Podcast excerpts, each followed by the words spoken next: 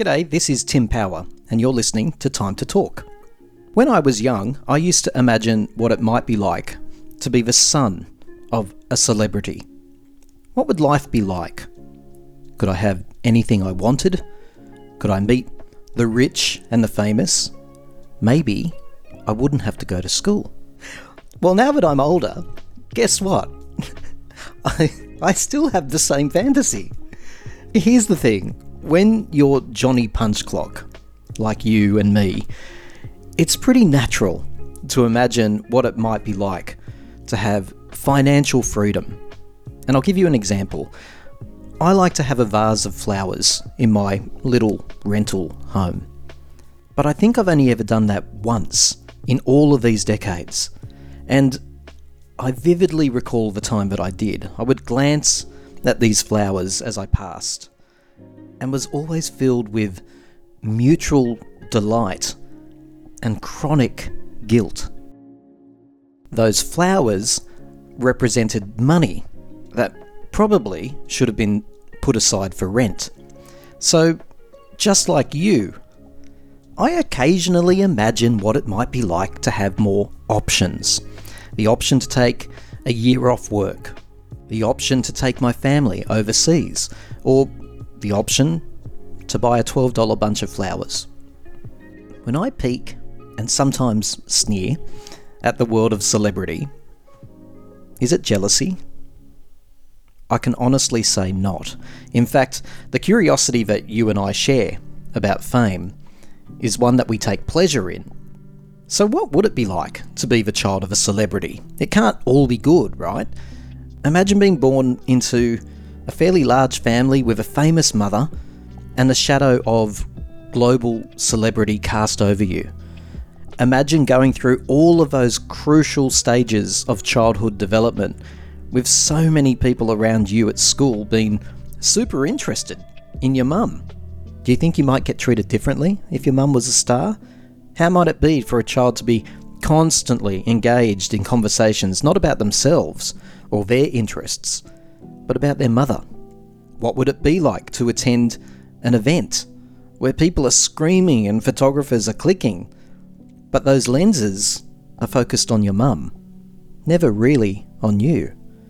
Over time, would you start to feel a little incidental? Well, of course, the truth is we can never assume what it's like to walk in another's shoes. So today, rather than make assumptions, I get nosy and I ask our guest, Jake Pentland, what that childhood was like. He now co hosts a podcast with his mother, who you all know, Roseanne Barr, and Jake shares his mother's uncensored style. He's forthright, he's direct, and he acknowledges that finding his own identity within a blended family and under the large shadow of celebrity hasn't always been easy. Now, we start this conversation with Jake attending to a massive water leak at the home he shares with his family, including his mother, in Hawaii. Maintenance, he says, is all part and parcel of his job as his mother's manager and assistant. Jake, listen, Tucker Carlson, he recently interviewed Vladimir Putin. I'm sure you're aware. Apparently, it took absolutely years to organize. There were constant negotiations with the Kremlin. There were encoded messages, secret pledges, CIA spying, and just wow. a hell of a lot of stealth, really. I have to say, that was pretty much my experience of getting you on this show. I apologize for that. It is not easy to be me right now. I'm not having a crack. It's just been six months, but we've both been really good at persevering. Yeah, no. When there's where there's a will, there's a way, and I'm I'm really glad you stayed on me because. Oh, hold on! I found the thing. So let's take. Give me ten seconds. I found it. Okay. Sorry about that. And no more bullshit. All right. I assume, I assume this was some sort of big lever that that was going to solve all the problems. No, he's like, just grab a screwdriver and lift the uh, cement. So I did it. And then you look down and there's nothing to turn. I literally can't shut the water off, which is funny because in Hawaii, you can't get water uh, when your house is on fire. But if you break a hose, you can't turn the friggin' water off. So I wish I were in Lahaina. At least you know what to do next time there's a fire. Yeah, exactly. Get, get, get your nephew involved. Well, here water is sacred, they say. So if you're burning to death, they can't release it to you because of the Hawaiian water gods. Listen, I'm going to make a suggestion, take it or leave it. Do you want to push this back 30 minutes so that we're not pushing it back into the never never? Is 30 minutes Uh, going to give you some. Can you buzz me in? It's all sixes. Sorry. No, we'll be fine. Just give me literally four minutes. Okay, I've called sure. the guy. He's coming. All right. There's nothing more I can do. All right. I'm going to go get a quiet room. I've done all I can. I've been trying to shut this. The guy's coming to fix that water. Did we turn that on? Oh my God. All right. I'm going to a quiet room now. This is amazing. Good on you, Jake. Can you hear the water in the background? I can't actually. You've obviously got a good. Dave, did you turn that hose off? Yeah. stopping the pressure, I almost got it to Oh, all right. connect enough to. s- Go do what you got to do. Noah's going to be here in 20 minutes. I got to go do this call. All right, bro. Yeah. I'm on. I've been pushing the guy off to deal with this. I'm going to go do it now. My wife's like, Are you on that show yet? okay. We're good now. Just give me a picture. Are you, uh, are you in a quiet room, a comfortable couch? Is there Yes. quiet around you? I am all quiet now. I'm all yours. It's all good. How long is this going to be? A 40% battery. Oh, okay. You you should be right. You should be right. Wow, you've got all kinds of panic, man. This is like listening to me at work. It's my job, man. I mean, I'm I'm it's not just the podcast. The podcast is like what I do for fun. I don't get paid for it and it's I love it, but I have like full-time jobs on top of it. So, Hmm. days like this, you know, I won't bore you with the details, but let's just say I literally handle everything for my mom from Right. accounting, property management, managing uh, emails, phone numbers, personal assistant, grocery stores. There's seven properties over three states. It's it's a lot. Take a breath. Don't mind me, all right? I'm I'm good, man. I'm a pro. I'm here. All right. So whenever you're ready, let me know. Well, look, as I say, um, we've been negotiating this for a while, but I will forgive you so long as you promise not to give me some sort of 35 minute history lesson that begins in 800 AD. I will not do that. I'll get not do right to the Okay. point. Thank you very much. I don't. I don't have the temperament to pretend that I care about a 1,000 year old Viking invasion, and I can also tell you quite confidently, Jake, that I don't have Tucker's cartoonish head either. I love it. Jake, you currently co-host the Roseanne Barr podcast with your mother. Yes. It's an absolutely wild listen, to say Thank the you. least. And I'm going to give myself some props here. I made it through three hours of you and your mother talking to Eddie Bravo. Wow. That I made it through that and edited it and had to listen to it at oh, least. that was edited. yeah, you should have. I- All joking aside, yeah, I cut out about 47 minutes if I remember. Holy crap, man! I Yeah. really do want a me- medal for that one. As a, li- I've never asked for a medal as a listener to a podcast, but I want one for that. And I was a really good boy, Jake. I really mean this. I, I was trying to follow. I, I I listened to it in about sixteen parts in the car after work, before work, eh, and I was skipping back, going, "Am I missing something? Like, what are they talking about? How have they got to this subject?" Yeah, it was a labor of love, I have to say, but very enjoyable. No, it is. And I, I was, you know, I, I have a rule with my mom she never follows, but I always ask her to please not smoke weed. Or if you're gonna smoke weed, you know, wait till you're like 45 minutes in. The last 15 be wild. But uh, I don't know if you saw the the podcast this week. Not yet. Um, We, or I guess it was last week. We did ads. The podcast was fine. It was with Tom MacDonald. It was last week, but we we shot. Oh, I did hear that one. Yeah, yeah. yeah, so if you i don't well, most people skip the ads which is fine but the ads were actually hilarious because once again she took a big bong rip right before and she had no idea what we were doing so i'm like okay mom before we started filming like okay this is you know we have five ads these are the companies you just got to say this call to action this promo code i'll set you up i'll tell you what's going on and then you just look at the camera and say you know go to roseannebarr.com forward slash whatever and she looks at me and she goes huh so I get so mad sometimes because I'm also her son. It's not even like the podcast producer or co-host thing. It's like it's also my mom. So yeah, yeah. I just I put him in. I didn't edit him down. So I and it's just like the Eddie Bravo episode. Sometimes it's good for people to see, you know, behind the curtain a little, like what it's like. And that Eddie Bravo one, and I love Eddie, and I really was excited for that episode. But they both smoked weed at the beginning, and I couldn't keep up with it. They couldn't keep up with it. Nobody could keep up with it. Yeah, and it's taken me all these months of your podcast to start to realize hang on a sec. It's not me losing the plot. I think they're starting to lose the threads here, not me. But that's what I'm enjoying about it. So, listen, many people won't know that you actually had your own podcast for a few years, and it was called the Jake Pentland Podcast. No ego at all in that title, Jake, at all. no, I had a cult. I was a I was a self-anointed cult leader, so no ego there either. But what's really interesting about that podcast that you had is that it was forced to come to an end. And you were so disappointed, I recall. It came to an end because of an ultimatum given to you by your mother. And that ultimatum was essentially give up your podcast or you're out of the family business. Yes. Yes, that is a true story. And, you know, I was very mad about it for a very long time. Uh, and then, you know, sh- the exact reasoning she gave me was that it was demeaning to her um her legacy because I was pretty edgy. And at that time she was very far left, you know, she had run for president as a socialist in 2012 and I was right wing.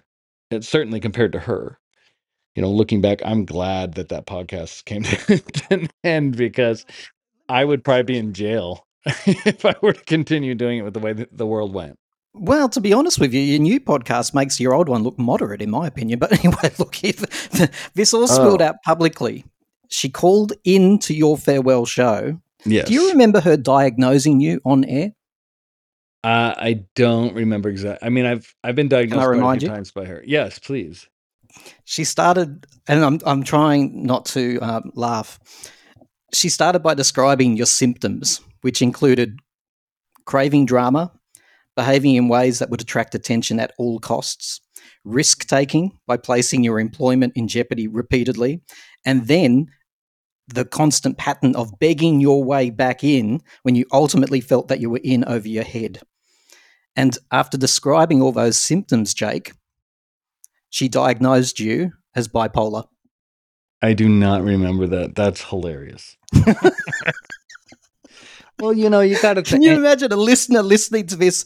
It was it was just a very personal conversation between a mother and a son. I think you both forgot that you were actually on a radio show. No, you know, to be honest with you, that was probably the best episode of any podcast I've ever done. I mean, that's what I want. That's what I've always wanted to do. I I don't have secrets.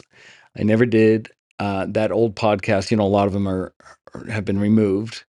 But, you know, we did some some very personal things. There was a few times she called in. Um some sometimes rather angry and even you know my co-host was my best friend he still is but um you know she even went after him at one point with some pretty personal stuff he, he didn't talk to her for years he was very upset Yeah, it was all very authentic, but but I just want to track back over that reason that she gave you the ultimatum because some people would be like, "What? A mother gives a son, an adult son, an ultimatum to stop a podcast?" But she was talking about the fact that the controversial things you were saying on your show were Yeah. damaging her brand and the family business. yes and then you know as we know she she ran into that herself and that's that there's you know i don't want to say irony in it but i'm not the kind of person you know i love my mom and i know i know where she was coming from and even though i was angry at the time that that anger dissipated and the landscape of the world became pretty clear to me too and and then when it happened to her i mean if i were a less mature person i probably would have been like oh now you know look see you know i wasn't so bad but yeah she she had claimed that it was a little it was racist which of course it wasn't just like her tweet wasn't um, but that was But you did do racial accents on your show. Oh no, it was definitely what would be considered racist by you know the the the mainstream narrative today, but I don't consider that racist. She I was also very upset at what she perceived as your constant fat shaming on the show. yeah. Well, that was something else I did quite regularly, which I loved. I still do. I've lo- I've I mean I've been banned multiple times on Twitter and Instagram over the years, and usually that's the one I find that usually gets me in the most trouble because most of the people that are censors for social media companies and and wherever, even in businesses now, are fat women, and they're very very angry and and bitter. They don't like to be called fat. They're not happy by being fat, and I just it's something I've always noticed. I just do it as a joke, but they're very vicious people. But people would be really surprised, Jake, because you're absolutely right. I've noticed that fat shaming, particularly of women, is something that you do often. But coming Yes. from the family that you come from, and obviously the public persona of your mother at the peak of her fame, does it seem like a contradiction to you? No, not not really. No, I I think I mean in private, you know, me and my mom, we we live together now. We we get along really well. We we make fat women jokes all the time. And in my family, you know, you have to understand every family has their own culture. If you were to come sit at dinner with me and my sisters who, you know, have have weight issues. I mean, one of my sisters had her stomach stapled because she was, you know, over 200 pounds in high school. We sit around and call each other fat at, at the way other people call their sisters and brothers like friend or or honey or whatever whatever term of endearment. It's a term of endearment in my family. I'm overweight currently. Um i don't know if you follow my instagram but my wife just bought me a, a cameo from one of my favorite instagram accounts and he's she wrote it for him dan henschel and he basically says you're fat and bald and in a loveless marriage happy valentine's day from your wife hannah and that's just the way we are. I called cancel culture out before it even existed in my old podcast because i saw these weren't people that could take a joke these and not only could they not take a joke but they would go out of their way to ruin your life over a joke and to me that is far more offensive than an offensive joke so i i you know i get off on upsetting those people. And I know that a lot of people look at me and go, well, that's really juvenile. And maybe it is, but between you and I, I think I'm a superhero. I think I'm doing God's work. I really do. Is it true that your mother fired you from the family business more than five times? I never have officially been fired. One time I quit um because we used to have a studio and one time I did quit. And uh, she my mother is like even though we've had contentious past, my mother is the most generous, wonderful person uh, like in reality. So she gave me a year's salary even though I quit out of anger. She still paid me for a year and then I just sat on a couch for a year and complained about you know, not being able to find a job. I was basically like an American Democrat. And then at the end of the year, because I never looked for work and ran out of my money, I begged for my job back. And she let me have my job back at a reduced salary. And it took 15 years of work to get my salary back to where it is and where it was when I was 19 years old. So, Wow. um, but that was my fault. I'm not mad at her. And just like the podcast, even though I was Mm. mad at the time, um, I think she made the right call. And I'll tell you now, her and I doing this podcast together has been wonderful for our relationship. And now she's up there, you know, fat shaming women with me. And it's a beautiful, it's a beautiful happy ending. I was going to say, yeah, pot, kettle, all of that. So Yeah. tell us, Jake, that incident with your mother, where she rightly or wrongly, in public, on your podcast, pulls rank and tells you that you need to choose between the family business or your podcast. What does it tell us about your relationship, the mother and son relationship that you have? Well, I mean, anytime anybody works for a family, it's you get those murky lines. Like it's not a, a classic structure of, you know, a boss and employee. There's there's all sorts of gray lines there, you know.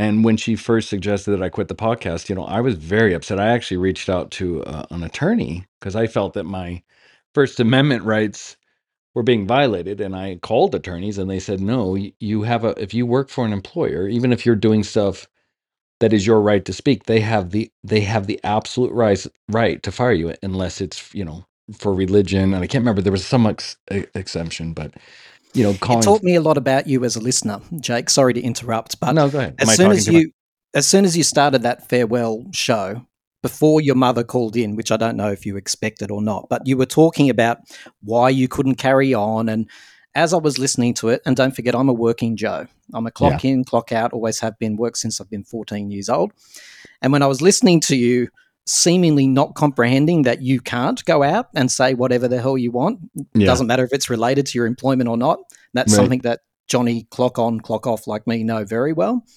it just made me think, hmm, that's interesting. It gives me a bit of insight. So, Jake, I want to talk to you a bit more soon about how you, as a man, forge your own identity when you're under the shadow of celebrity, so to speak. But let's just do a quick recap. You have this incredible argument with your mother, which spills out into the public domain. She contends she has every right to fire you if you harm her brand. But let's skip forward, as you've already done, to 2018. Your mother finds herself on the absolute reverse end of that experience. She infamously, as you have told us, tweets whilst under the influence of Ambien, and it was a mm-hmm. tweet that caused offence. And the ABC network pretty much instantly fires her because they say her views are not consistent with their brand and could harm their business. Right. So I know it was a really hard time for your family, and you've already told us you could see the irony in that, right? Absolutely. And I'll tell you this two things, because I, I want to go back to what you said about being a working Joe. Um, after I made that argument and called lawyers, I was very fortunate, although I did not enjoy it, um, to sort of get schooled in life from friends that were working Joes, so to speak, that that told me that as much. Awesome. You have friends that can tell you that? Absolutely. And that's Oh, the only friends bump. Fist that's bump. the only friends I have, and I'll tell you that that's you know, I know you're probably not. When we talk later on about growing up the son of a celebrity, I'll tell you one thing I've noticed: a pattern of of, of children of famous people or wealthy people is they don't have those friends. They're in insulated circles, and that's usually why they're assholes. Um, I, for whatever reason, realized that fairly young, and and I have counsel. I have a council of people that are are real, and those are the people I like the best. I hate and have absolutely rejected anyone in Hollywood as a friend. I have no friends in Hollywood. I never did. And yeah, they told me as much. Now, the only argument I wanted to make was that I did not think what I was doing res- should have resulted in me being fired because I thought it was absolutely hilarious. so Your mum didn't find it hilarious, and she's a very funny lady. she did not. And that was me. That's why I was, when I look back at it now, that's why I was angry because she finds me hilarious now. And to me, comedy should be one of those things that's never touched. It should be like, you know what? This is its own animal. ABC had every right to fire her from the show. I never contended otherwise. She never contended otherwise.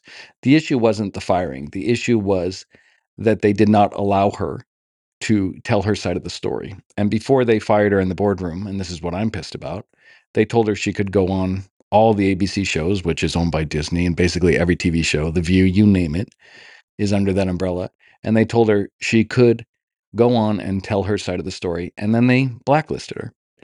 And then the next thing was they forced her under duress to sign away her rights from that show was created by her about her.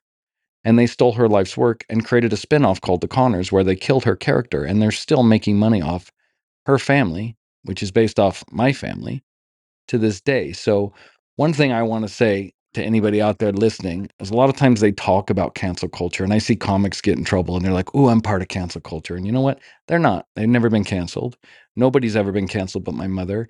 And on top of that, not only was she canceled, her name was destroyed. She never ever was able to tell her side of the story. And then on top of it, they stole her life's work. So, most people listening to this podcast, Jake, would be really aware of the experiences that your mother uh, went through. And the one thing that comes across when you work with your mother to me is how protective you are of her. So, I want to ask a little bit less about the incident and a little bit more about what that incident was like for you, for Jake personally, when your mother was kicked to the curb, because let's face it, she was, there's no other way of reading that, when she was fired from her own show. And as you say, I don't know if the word is forced. I heard you use the word coerced, but she had to, she signed away the rights to her own piece of art. How was it for you as her son? Um, well, that's a great question. And you know what? No one has ever asked me that. And and I find that odd. So thank you. Because I, I should have been asked that from day from day one. Um and then when you factor in the fact that I was like what you started this interview off with, that I and my own way was canceled by her, so to speak. Um I have a very interesting perspective on this. And also, I, I don't, I mean, all my online accounts have been banned over the years. So there's not really a paper trail of me. But this is something I've been fighting since the 90s since I was in high school, this politically correct movement. So I'll tell you this the weirdest part for me was that all it did was verify every fear I had about the way the world was going, the people in Mm. charge, the evilness of the quote unquote politically correct movement, and how evil deeds are cloaked in good deeds. And these people that I absolutely despise and have for a long time, to see them do so much damage to the world as someone that's always been attuned to it, to see it happen literally in my house was shocking. The sense of I didn't think it would ever get to me. I was always talking in terms of, hey, if these people go unchecked, you know, they're going to destroy governments. They're going to over, you know, like I never thought it was actually going to come to my literal mother. and in some way, the other way is I wasn't shocked because of who my mother was and what she stood for is the complete antithesis to what these people and who I'm referring to are the evil cabal of left wing psychopaths is that my mom has always been someone who stood up for the working class. She's always stood up for the voiceless people. That's never changed. And she has always paid a heavy price for doing so because the one thing the elites hate more than anything are individuals that work their asses off. They absolutely despise those people. Sorry to interrupt, but I, I recall at the time my son wasn't an adult yet. And when that tweet went out and he knew I loved Roseanne and she was cancelled, and he said to me, But dad, what she said, that's not okay. And I went, Megs, I don't know what's, but this was before the explanations were a- available. I said, I don't know where it's come from. I can only tell you that show that I watched was written by somebody who is was so far ahead of her time in terms of the rights of African Americans, gay people, marginalized people, the working class. I said it doesn't come from a place of hate. I can tell you that. Stand by. Let's find out what it was all about. And then, of course, the context was everything, but the context came too late. As I understand it, Jake, there were only two forms of response from her celebrity castmates. It was either conspicuous silence from Mhm. the likes of John Goodman and Laurie Metcalf, or full frontal attacks from the likes of Sara Gilbert and Michael Fishman. Yep. And uh, again, thank you for saying that. So I do, I do want to finish the last point you made, and then I'll, I'll, and I won't, I won't be so verbose, but yeah, the the most twisted part wasn't the firing, even losing the show or signing away the rights, because part of me didn't want her to really be in Hollywood. I wanted her to get out. You know, her life is so much better now, and that's a fact. Uh, those people are not good people to be around. But the fact that this is a woman who has paid such a heavy price for 40 years in the public eye for defending African Americans, the gay community, the most liberal of liberals, the the most idealistic person I've ever met, the most good intended human being. This is why I'm so protected of her. For that to be the way they paint her is beyond insult to injury. It's disgusting. If they wanted to fire her because she couldn't control her tweets and she was offensive, that would have been fine with all of us. She would Mm. have, you know, been fired. She can't handle her tweets. You know, we try to take her Twitter away. She's like me. She likes to piss people off. But the price she paid uh, does not match the crime. And and and furthermore, it's the exact opposite of who she is and what she's done for this country. And that's what I'm trying to tell you. The the the people that we don't like, those are the people she stood up for, and they turned their back on her in an Yep. instant when they felt like they could. And that's evil. And furthermore, the cast was like that. Michael Fishman was a friend of mine. He actually was employed by my mother in the studio. He couldn't get work because, as you know, he is the single most, or I'm sorry, the single least talented actor that ever lived. I mean, there's guys in pornos um, that could teach an acting class better than that laugh at Michael Fishman. He is terrible, and we all knew it. We never wanted to say it to him because he was my friend. I would, all, I even tried to write a movie for him. Like, hey, no, we're going to get you back in the acting world uh, because I liked him. Um, but the truth was, my mom was employing him because he couldn't pay his bills because no one would hire him to act. I, I've got things to ask you about Michael Fishman. Can I just let's start off Yeah, with what he wrote? Okay, so he Yeah, I'm going to get imme- almost immediately after this tweet and your mother being fired, he wrote, and by the way, he issued a statement and called it that, which I found a little bit Hilarious. strange. Uh, sounds a little bit highbrow of me, but it contained quite a few spelling errors too. He wrote, I condemn these statements vehemently.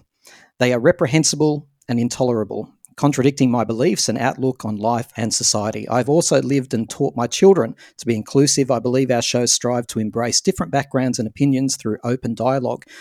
While I'm going to miss being part of the ABC family, I believe that to sit back or remain silent in an attempt to distance myself from the actions or statements of others would unintentionally endorse or placate those statements, which I find truly offensive. Yeah. Yeah, that was that was really really uh, disgusting because he knew he knew her.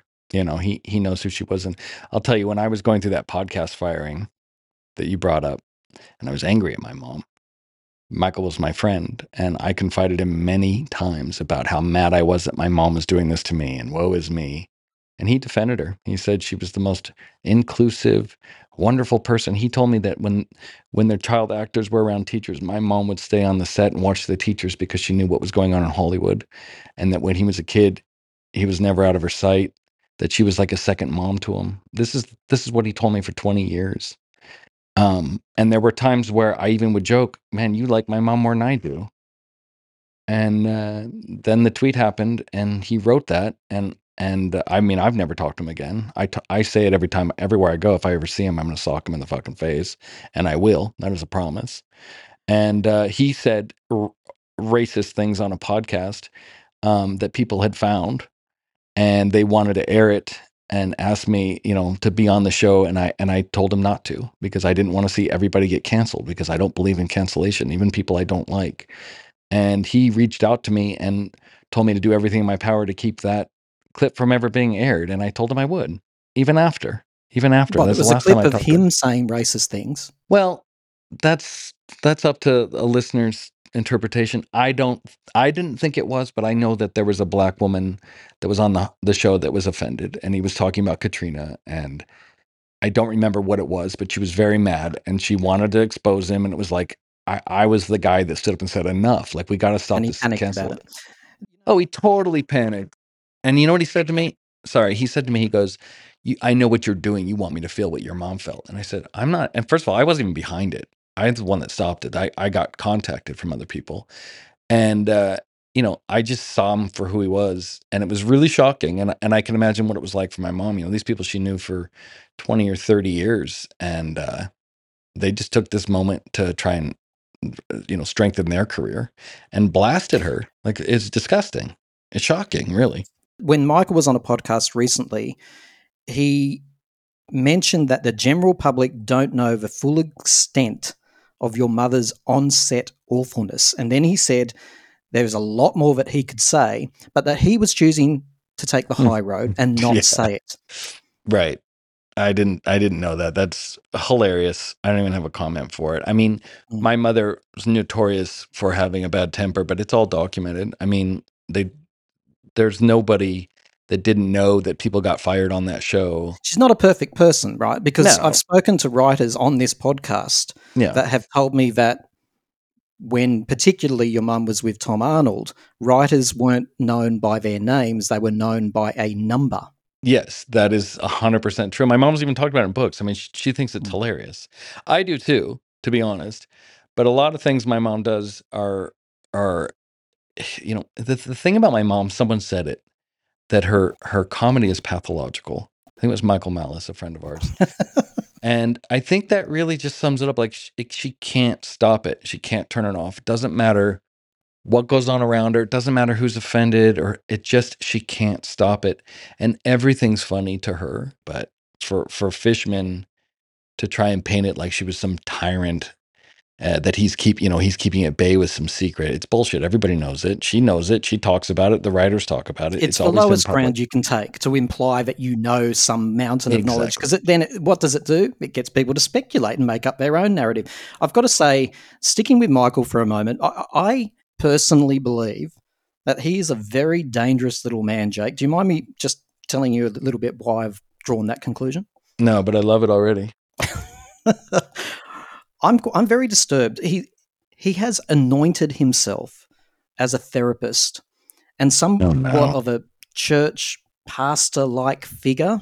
Oh my God. He is dangerously moralistic. And for quite some time, he was doing these live streams on Instagram where he Oh was God. dispensing this unqualified advice to really vulnerable people who'd link Mhm. into his broadcasts. He was so vastly out of his depth, and he didn't seem to have any concept of all at all about the risks of what he was doing when he was talking to these highly vulnerable people. That's really sad and hilarious. And I'll go a step further. I actually believe he is the classic example of that well-intended woke cult Yes. member. He his intentions are good. I have no doubt. When I listen to him speak, he, he believes what he's saying, but he starts every sentence with phrases like what the world doesn't seem to realize is, or what most people don't know is, or what people need to learn about is. And I'm thinking he has this powerfully negative default status where he genuinely believes that all people, all people, with the exception of him, of course, are unenlightened, unaware, and he's made it his absolute life mission now to impart his alleged wisdom to anyone who is unfortunate enough to come within his orbit. He's not a listener, Jake. He doesn't listen, he just engages his mouth and he doesn't open his ears. The guests on the show that he's doing now, he doesn't even see it. Their eyes are startled. What is this lunatic talking about? That- this this sounds like the greatest uh, show. I'm gonna go watch it. This sound you're like, are, do you work for Michael Fishman? Because I'm sold. This is this is high level entertainment. You, know, like I- looking at roadkill, don't you? You're that Yeah, type of I do. I do. I really do. I mean, I'm 4chan a lot of the time, and the Yeah. the things I can handle. But no, he he is a dangerous little man, and I'll tell you, he's he's a Republican too. Um, Really? Yeah. I mean, maybe he changed over the years, but when we used to talk, he was definitely more conservative than me because I used to be. He seems be a- intensely angry to me. Intensely angry. Well, I think. With a v- veneer of this compassion. Do you want to know what it is? I'll tell you what it really is because there is that woke culture and, and th- there is that sort of mind control on that side of things, which which Mm. I can go off for hours. But really, it's just self serving. And Hollywood, you know, it's like things don't get more sophisticated in life than high school, right? So Hollywood is the cool kids. You know, it's the jocks and, and the cheerleaders, and the rest of us are the nerds and dweebs and whatnot.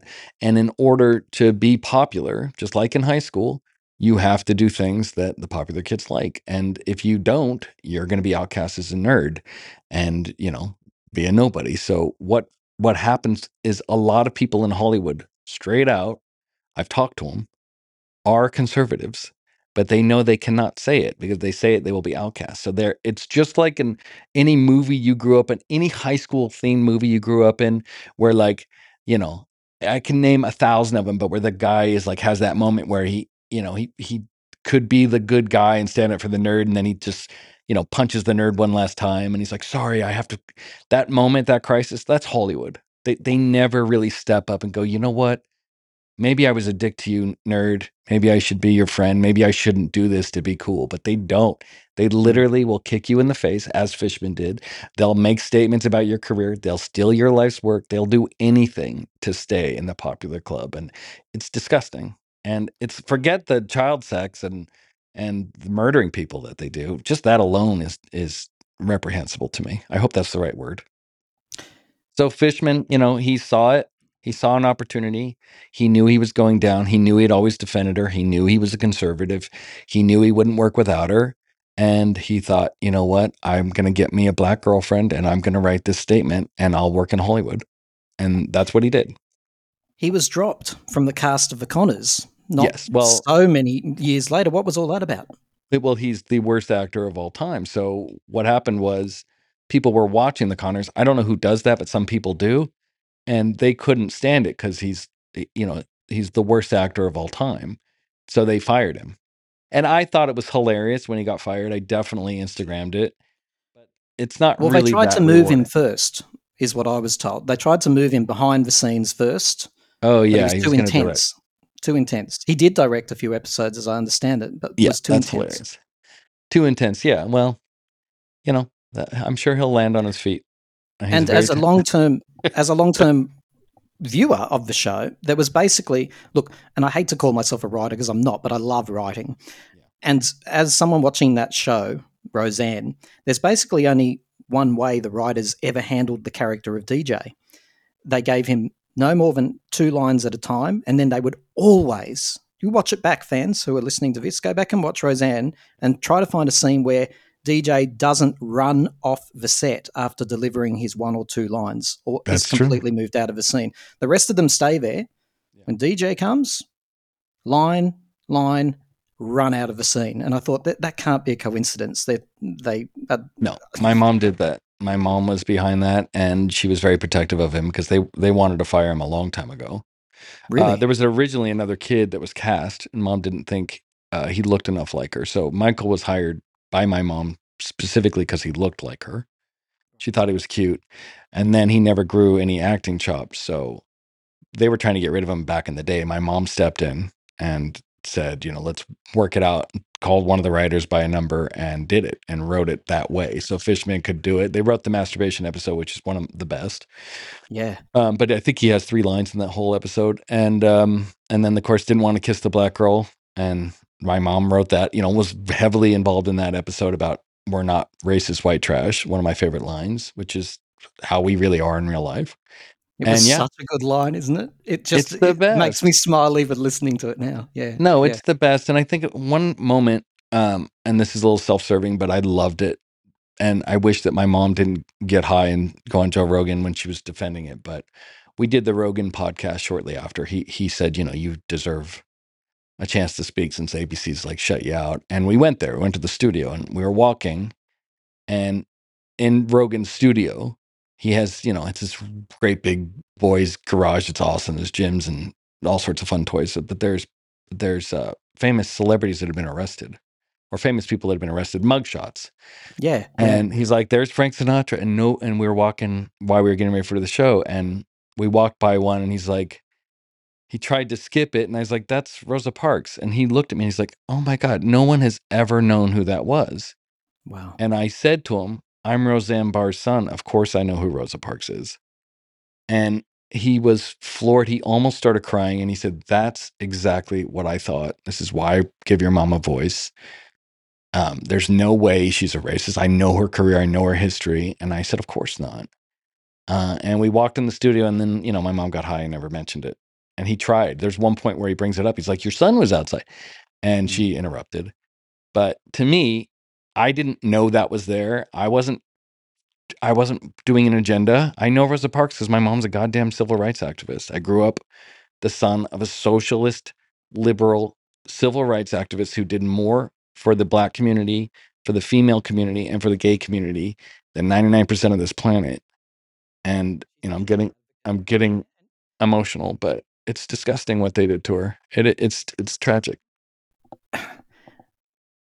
I can only talk about what I saw on the show, but what she did was so brilliant because she didn't make it a big issue. She normalized African American characters, for mm-hmm. example, and she didn't put a big spotlight and go, "We're bringing this character in because we're going to highlight this issue of that." They were just there. She Yeah. normalized it, and I just I I learnt so much through that show, and and it enlightened me as a person.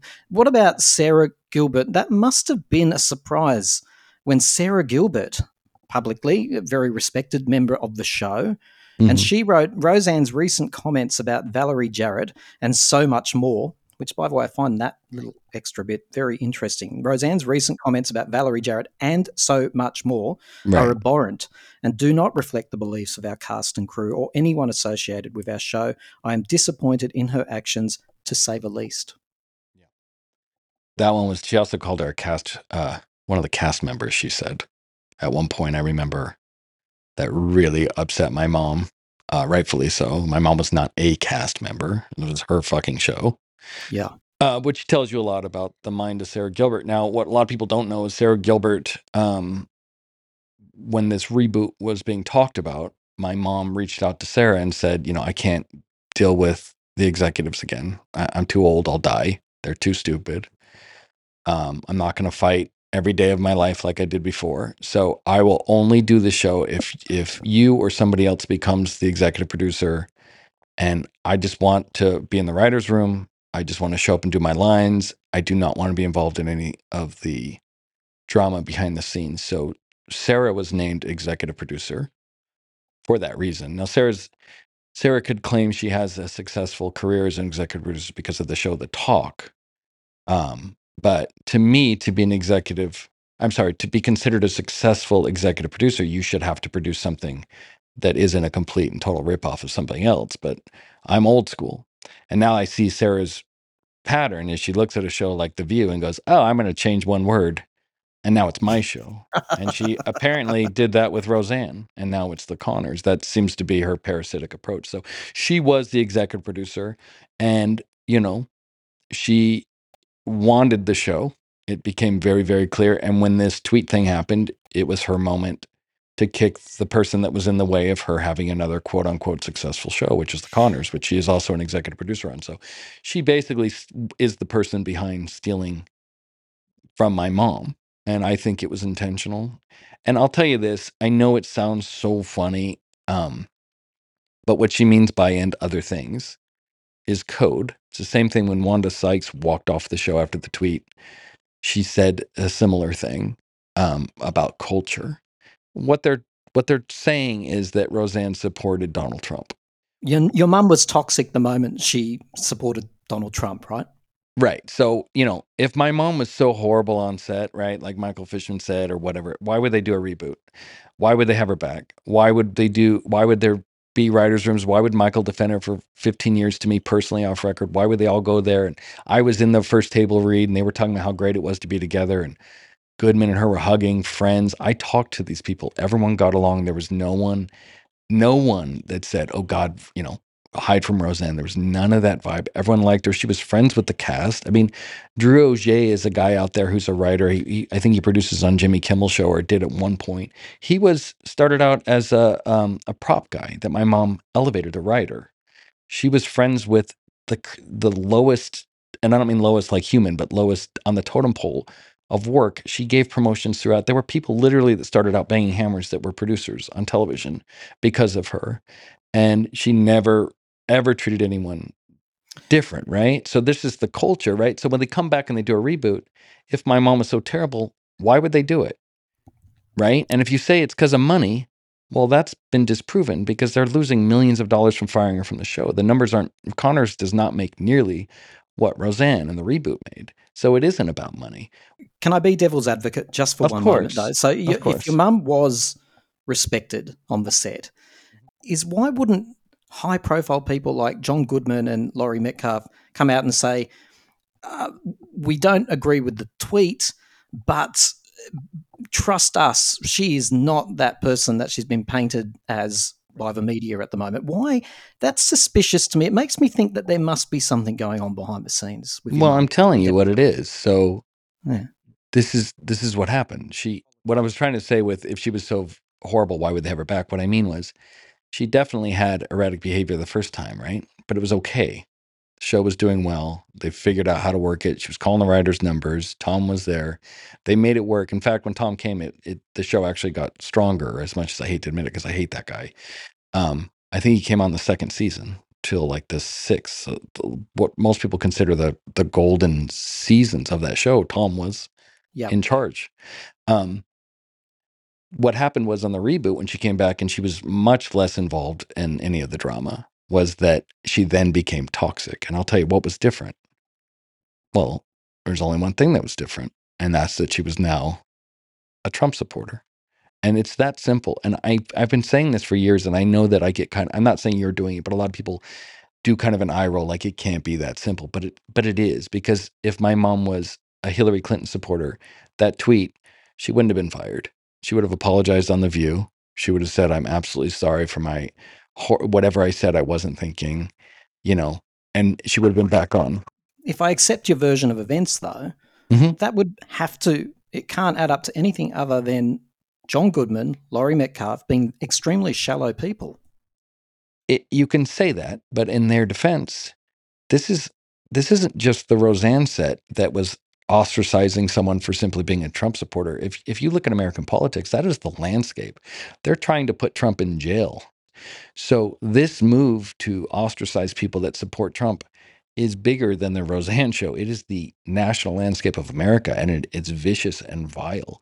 Mm. So if you're John Goodman and you're Laurie Metcalf, do you do you speak out and defend Roseanne Barr if it's going to put you in the crosshairs of the Biden Department of Justice, Hollywood, everybody that hates Trump? There is a there is these people are vile and vicious in their hatred for Trump. In fact, we have a term here. I don't know if you have it there. It's called Trump derangement syndrome. But what what they wanted to do is go, no, Roseanne is not racist, but then they would be racist. And in fact, if you if you don't accept my premise, then you're no offense, you're naive because Goodman did say that at one point, and they tried to cancel him on Twitter for Mhm. 24 hours. He was another white racist that was as horrible as Roseanne and needs to be canceled. So I don't Did they blame, reach out to her on a private level at least? uh, not that I know of. Um, I know that Sara said she called my mom, but I never, my mom never saw it ring. I know that my mom left her a voicemail. Um, I heard that the You know- voicemail said words to the effect of, if you ever fucking use my name again, you'll be sorry. And and and I think that was nice of my mom because I would have been much much worse. But Yeah. you know, yeah. uh, no, they didn't reach out. But you know what? They couldn't. Uh, I, you know, I'm only mad at Sara and Michael Fishman. I'm not mad at Goodman or Metcalf. I'm disappointed. So my mom famously said when this happened, you, she said it in a video. I don't know where it is. Hopefully you can find it. But she said, "You stupid idiots! They're not going to stop at me. They're not going to stop at Trump supporters. They're not going to stop. And eventually they're going to come for you. And it's already happening. And that's why I tell you the what started this interview was I said I will always fat shame women. I will always be offensive because if I feel like for one second I self edit or I go, hey, that's not nice. Six months later, I'm in a I'm in a fucking prison camp. you know what I mean? That's how I think, and maybe I'm crazy, but I I I I don't know. I would I'll put it this way: if if I would have told you the landscape of America, if somebody would go back in time six years ago and tell you what our politics and our landscape would be like now, and Roseanne would be a racist, if I told if anyone told you this, no one would believe you, and yet here we mm-hmm. are. Let's segue. A, a- a lot of children, Jake, they grow up being raised by a parent who is experiencing mental health issues. A lot of children do. In your case, you were raised by a mother who was brave enough to publicly talk about her challenges with mental health. And she was fairly explicit at the peak of her fame in describing a diagnosis of dissociative personality disorder. Many Yes. listeners might know it as multiple personality disorder. Mm-hmm. What was it like for you being raised by a mother who was so openly, so courageously addressing mental health issues? Um, it it was hard, you know. Um, she she also has um TBI. I mean, she was hit by a car at 16. Sh- She she had brain damage and it's traumatic brain injury. So, you know, that's the other thing that pisses me off about all this cancel culture stuff is they talk about my mom's tweets being out there and wacky and the need to fire her from ABC. But it's like, how did you not know? I mean, she's been crazy since she was 16 years old. you know what I mean? She's pretty open about it and uh you know anyway i digress she it it's hard you know my mom she um she's an, amazing woman i'm her biggest fan i love her to death but you know no sometimes she's batshit crazy and sometimes she drives me absolutely crazy like i think any kid and his mom but she's not vindictive and her intent is never harmful she wouldn't hurt a fly She's the best grandma. I'm gonna get emotional again. I have, I have a daughter. They're best friends, and you know, so she's a little nutty. She she you know she she reads articles on the internet that are I think are absurd that she tends to believe, and she said things that pissed a few people off. But there isn't a bad bone in that woman's body, and uh, I I will never stop defending her. I'll take you back to when you were a boy, though, Mm-hmm. and your mum was talking about the mental health issues. Were they manifesting on the home front? Were they noticeable to you and your siblings? Yeah, of course. Um, you know, and m- my family, you know, we, I mean, there's a sitcom based off us. You know what I mean? so we were we were not normal. Um, certainly dysfunctional. Um, my sisters were in between them 21 different uh, teen facilities. Uh, you know, hospitalized. Um, you know, we had pretty v- public. You know, my parents' divorce was pretty brutal publicly. Uh, the Tom marriage was was pretty brutal. So, you know, this was all happening uh, in the public eye as well. But yeah, no, it was it was you know, I, I would come home from school. I remember, and and uh, you know, sometimes it was it was hard for me. It was like, you know, there were people in the house I didn't like. Yeah, I didn't. I never liked Tom, for instance. I thought Tom was a sociopath. I hated him from day one. Um, they were married, I think, four or five years. He was the worst stepfather ever. Um, that was the way it manifested. Because you know, if my mother, I think, if she were, you know, not disassociative, she would have seen it sooner. Um, and unfortunately, it took her longer than it took me to realize he was, you know, a, a terrible person. Uh, and of course, that has an effect on me. I was there, you know, I was there from like 11 to 16 in the house with them. And I remember coming home from school and uh, I remember going to my room and closing the door quietly because I didn't want him to know I was home sometimes, you know, because it, it got ugly. And, you know, it, it wasn't always fun. Does having a celebrity parent and all the trappings that we assume come along with that, like wealth and becoming part of a family business or possibly even an empire, has it in the past and does it now make it really difficult for Jake, for you, to find and forge your own identity as a man? Uh, yeah, hundred percent. I mean, well, you've already seen. I tried to podcast before, and uh, that didn't go well. And now, even even the podcast now, I mean, it's doing very well. It's it's uh, it's doing very well, and uh, I love it. A lot of people love it, but you know, uh, it's always going to be Jake, you know, Roseanne's son. It's always going to be that. It doesn't matter. I could say the most profound thing and uh, you know, next week it's like, oh, there's Jake's son, there's Roseanne's son. He's like the producer, or he does the lights or camera or something. And so it's a little weird. And I'll tell you what, I'm not complaining because I wouldn't be on the show if it was me myself, right? So I'll, I'll try to put myself in your shoes, and I'd be wrestling with this allure of what is easy for you to grasp onto, whatever's on offer within the family, because there's lots of opportunities there. Have you ever wanted to just go out and hold down an independent job a typical full time job that wasn't connected to your family? Yeah, I, I have done that. I uh, that's all I wanted when when I was really eight, 18. Yeah, I dropped out of college and uh, I begged my mom to help me get a uh, a, f- a free internship. I got an internship at CBS Television. They weren't paying me, but what they helped because of my connections was they considered me still a college student, so I could be an intern even though I had dropped out. So, on that sense, I used my connections to get a job that didn't pay me. But once I got that internship, I turned it into a full time independent job and was very successful very young. Um, I quit that job to come work for her uh, because she had a studio in in El Segundo she was doing with her husband at the time, and I thought I could come in and, and turn it around because I was, you know, I was a young hotshot. You know, I was a post production supervisor at this really successful company. I was 21 years old, you know, by the time I was making really good money, especially for back then, it'd be, you know, it, I would be in, doing very well today. But uh, I saw my mom struggling at this studio and I thought, oh, I'm going to go there and help her. And, uh, that, you know, I've been there 25 years since that day.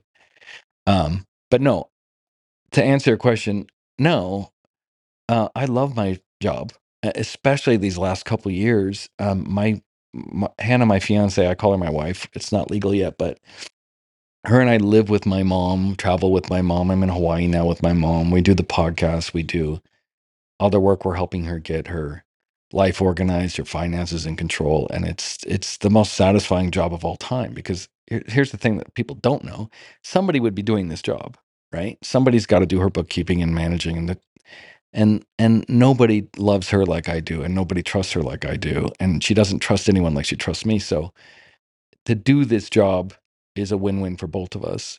And I'm sure on the outside you could look at it and go, "Oh, he's working for his mom. He could do something more." But what's more important than family, and especially the stuff I'm doing now? You know, we we fired. I, I don't want to get legally in trouble, but uh, I've gotten rid of people that were potentially committing fraud and, and stealing. Do you have a, a title?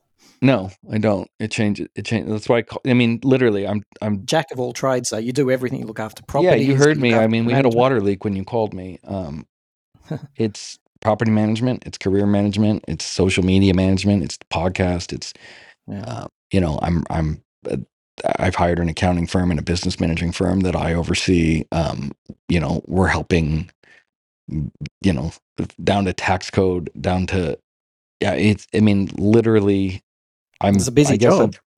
I'm, functioning like it's going to sound really Oedipal and disturbing, but I'm functioning as like a husband, basically. I'm my Mm. mother's husband.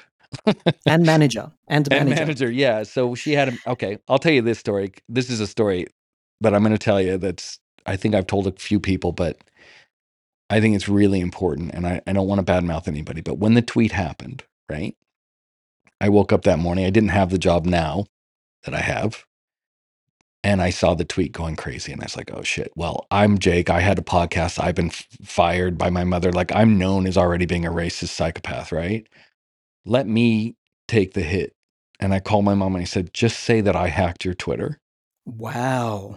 and uh Wow. And she's like are you sure you do that for me? And i said of course. Um of course. So we called her manager and he said to me nah we're gonna go with ambien.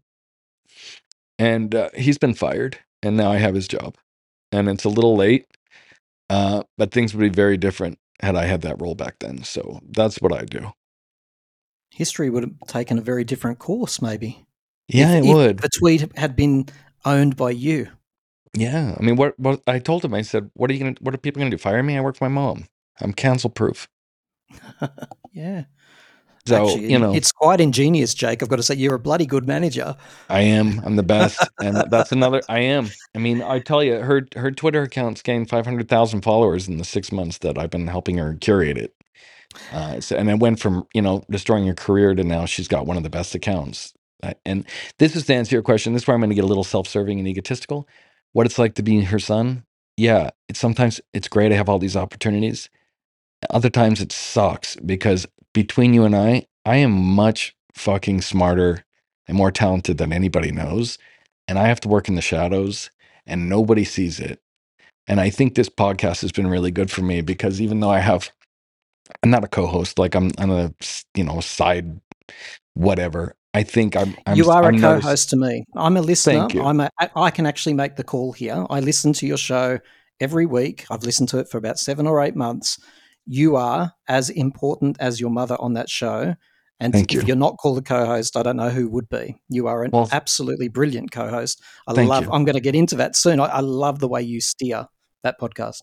Thank you. Well, that's what you just said. I've been hearing that more and more, and that's the first time I've ever heard that, and that that's very satisfying because I feel like yeah, there's always going to be a shadow, quote unquote, but I feel like it's dissipating. I feel like people are starting to kind of notice that I'm not a complete moron. At least that's the starters, and then and then the next phase will be like, hey, he's kind of intelligent.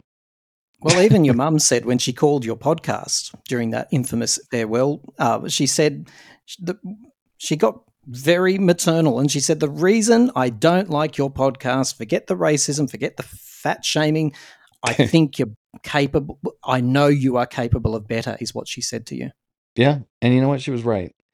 There, there is a problem I struggle with a lot of time with lowbrow humor because I do I do understand that that is that is the You used to unfortunate part of burp on that show. You'd make Oh, yeah. crude comments. I was constantly turning my head, going, "Did he just say that? Really?"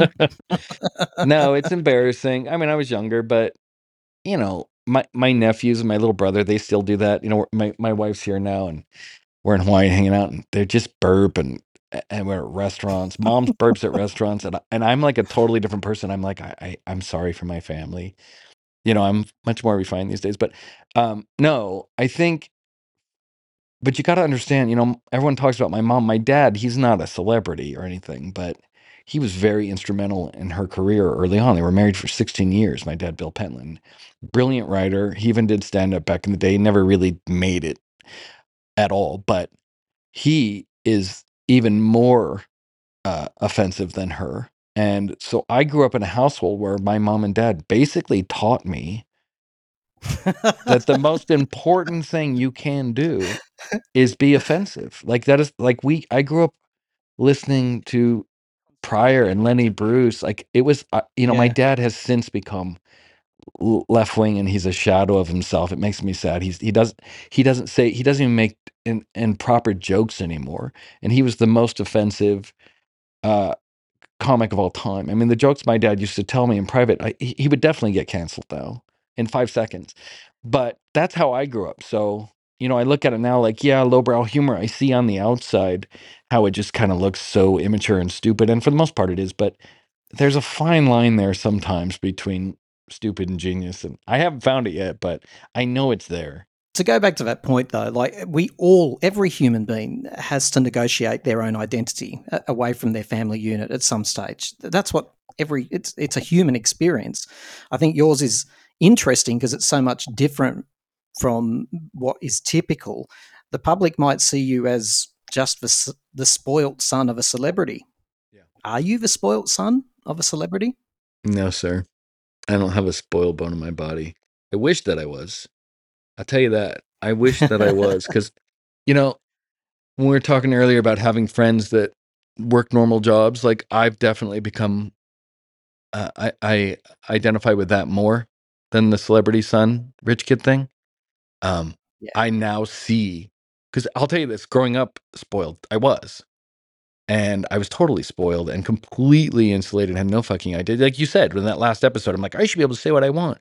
Um, I would have, I would have been so angry if anyone called me spoiled back then, but but I was. But now that I now that I'm not, I have to say I get the jealousy because I used to say when I was younger, oh, they're just jealous because you know my family has money. Of course they are, Mm. and I am too because to have you know it's hard out here and you're struggling, you're working, and I know people that's that are paycheck to paycheck and sometimes worse. Um, yeah, being a rich kid would be fucking awesome. You don't have to do shit. You don't have to work. Uh, but no, I can tell you, I'm not. I, th- uh, in fact, I think I'm at the point now, objectively, where I, I, I think I work as hard or harder than the average person. I, listening to you and getting the chance to have a conversation with you, I am getting a very strong sense that I'm talking to you at a very empowered point in your life. I, I've listened to you for quite a long time. I often thought you were very funny, very interesting, but quite lost. Identity kept coming up for me. What's his identity? But I'm talking to you now, and I feel like I'm talking to you at a really exciting point. I feel like I'm talking to a, a man who is coming to terms with who he is, and probably that is becoming a dad. Who is Jake Pentland? What is your identity? You're you're a really uh, amazing interviewer. Um, a lot of it's uh, my wife Hannah. She's she's she's right here. Um, she's been such a powerful impact on my life, and and yeah, being a dad, I think. And thank you for those kind words. It's it's very true. This is this is the the best the best state of my life, uh, by far. I've never been happier. I've never been more fulfilled. Um, I've never been closer to who I am, and all those things that you said they're hundred percent true. And thank you for noticing that. That's that's that's really amazing. Thank you. My pleasure. I didn't think I was gonna My cry. pleasure. You're like Barbara Walters, where she made everyone cry all the dang time. Oh, I'm not as vicious as Barbara. I hope. No, you're not, but you're good, man.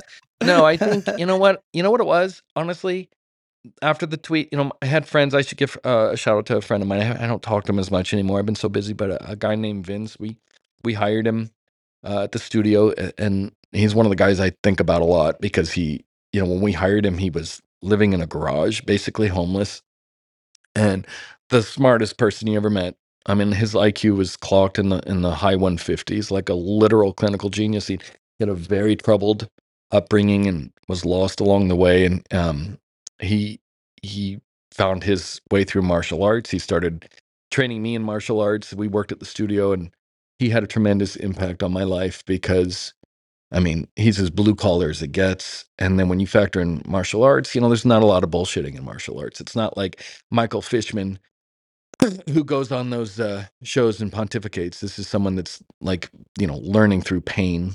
Truth is pain. Walking and the Michael, walk. walking the walk. And Michael Fishman actually came to some of the classes with me and Vince, and Vince and him became friends for for a few years. And um, you know, it was kind of a boot camp, and it was like after work, uh, we would do two hours, you know, twice a week, and I'd basically just get my ass kicked, and it would it was hard life lessons, like like old school dad stuff and and he he's just a tremendous person and uh you know he was the one that told me you know, you're basically a crybaby uh with the with the podcast and that my podcast could be better. He wanted to help produce it. I was i was too stubborn to let him help. I should have. He was a very very brilliant researcher. But anyway long story short uh between vince and my friends and hannah um you know i i think i got an education in what it's like in the real world and i was kind of taken out of the bubble of celebrity and the, and the the trust fund bubble and uh i just respect the hell out of the people that you know that work and you know my mom uh, there's a parallel there because you know she she's working class she's blue collar and that's never changed and even when she was making disgusting amounts of money and the most famous person in the world whatever like those roots have never changed. And even now in hawaii like there's no maid here. There's we don't do that. My mom cleans the house by herself to this day. She's 72 years old or she'll be 72 in november and she cooks for us. She made us dinner last night. She's in an apron 24 7 she's out pulling weeds. Like there's never been that hollywood thing in my family. And you know maybe for years we we got lost in it you know the money's good and you know it's very easy to get disassociative there but you know um Yeah. after her tweet she was humbled and and you know we've gotten closer and we're away from that i think i think it's for her it's the happiest time for her too and we just work Let's talk about the, the podcast. It's the Rose Yes. the Roseanne Barr podcast. It's very political. Yes Uh, and I definitely want to make sure that people know about the show. But can we just tap in just for a few minutes into your personal beliefs first? Is that okay, Yes. Jake? of course i love talking about myself Political correctness. yes Um, you've already you've spoken about it quite a bit already, but what is going on with political correctness these days? Well, I mean, this is a true story. I uh, I was in high school, and uh, I can't remember what what got me. In, I would got in trouble all the time, as you can imagine. Um, it's funny now because I would actually be in jail now. I I I had actually written a threatening letter to one of my teachers that I was going to kill her. Um, it was hilarious, and I meant it as a joke, and and uh, I didn't get in trouble because they realized I was joking. But I'm just saying, if someone did that today, my God, you would have an FBI file. But anyway, um, back in high school, you know, I was always pushing the envelope because I'm Roseanne Barr's son. And I noticed this turn. It was a really weird experience for me. And I went to a school that specialized in learning disabilities and ADD. And it was kind of this new way of teaching. And, and I noticed this turn from, you know, sit down and listen to your teacher to watching teachers kind of have their power taken away and the kids were kind of being empowered and and all the kids in my school were medicated, literally all but me. And so here I am. I'm giving you backstory for a reason. This isn't the 800, you know, AD Viking story, but just where I come from.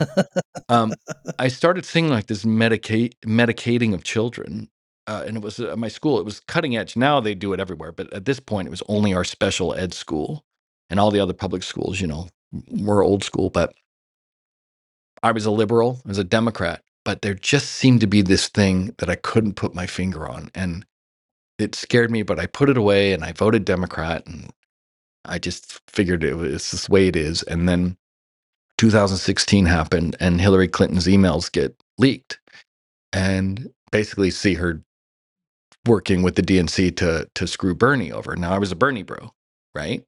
Definitely feel the Bern. I know that might surprise you now, because everyone thinks I'm like this complete Mhm. Trump supporter, which I am now. But no, I was a left wing Bernie bro. My mom was a Bernie bro, and these emails come out, and so long story short, it was at 2016 when I realized, hey, this like movement I've been seeing, and when I was podcasting, and you mentioned it a lot, like I was attacking the media and and liberals and fat women. Even as a Democrat, I was doing it.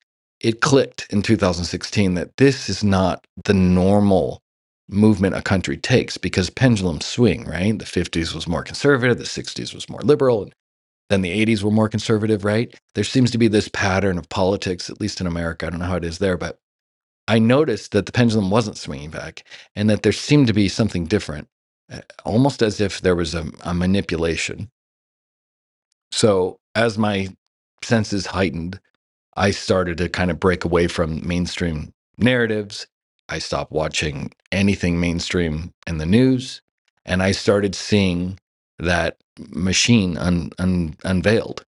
And I guess what I'm getting at is that politically correct movement. Well, that was just the start. That was a good intention. Then you know the saying, "The road to hell is paved in good intentions." It became powerful and leveraged to the left to be victimized, to say they were victim, to say they were, you know, people of color, and they started using this language. They found power. They found political power, and they have become worse than any other people in power, sans the Nazis, because when it was politically correct in the 90s, it was like, hey, let's not be offensive. It hurts people's feelings. Let's stop the bullying movement, right? It was all this stuff at the same time. What it really was is, and this is my theory now, is it was a long sought out strategy to take away men, fathers, mothers, sane people. And it was a way to make everybody feel guilty and self censor and be quiet. When I was a Democrat in 2010 and the 90s, it was coming from the right wing. You'll remember when my mom did her show and did the gay kiss, they tried to pull sponsors and pull it off the air. That was Republicans. That was Christian right. They didn't want a gay kiss on TV. Yeah. So they tried to cancel my mom. Then she sang the national anthem, right? Well, that was disrespectful to America. That was the right wing. That was George Bush. He he called her a disgrace the next day on national television. So what happened and what I'm painting the picture for you is my politics haven't changed, and neither has my mother's. The world has changed. And now the elitist people in power that are controlling everybody and subjugating, it's not the conservatives, it's not the white man, it's the liberals, it's the people of color, it's the LGBT. They have all political capital, all power. And if you don't believe me, just look at who's getting canceled. Just look at who's getting lawfared. Just look at who's getting put in jail. Look who has talk shows on TV. You know what I mean? So I see the pos- the people in charge are the people that started the politically correct movement in the 90s and they they need to be stopped. Listen, you said on your podcast, Jake, that, and you've said it in this conversation as well, that you enjoy being offended because it starts a conversation. So I want to try to deliberately offend you, Jake. Please do. It's never happened. So if Am you, I allowed to give it a go? anyone is allowed and I What, you've I never been offended?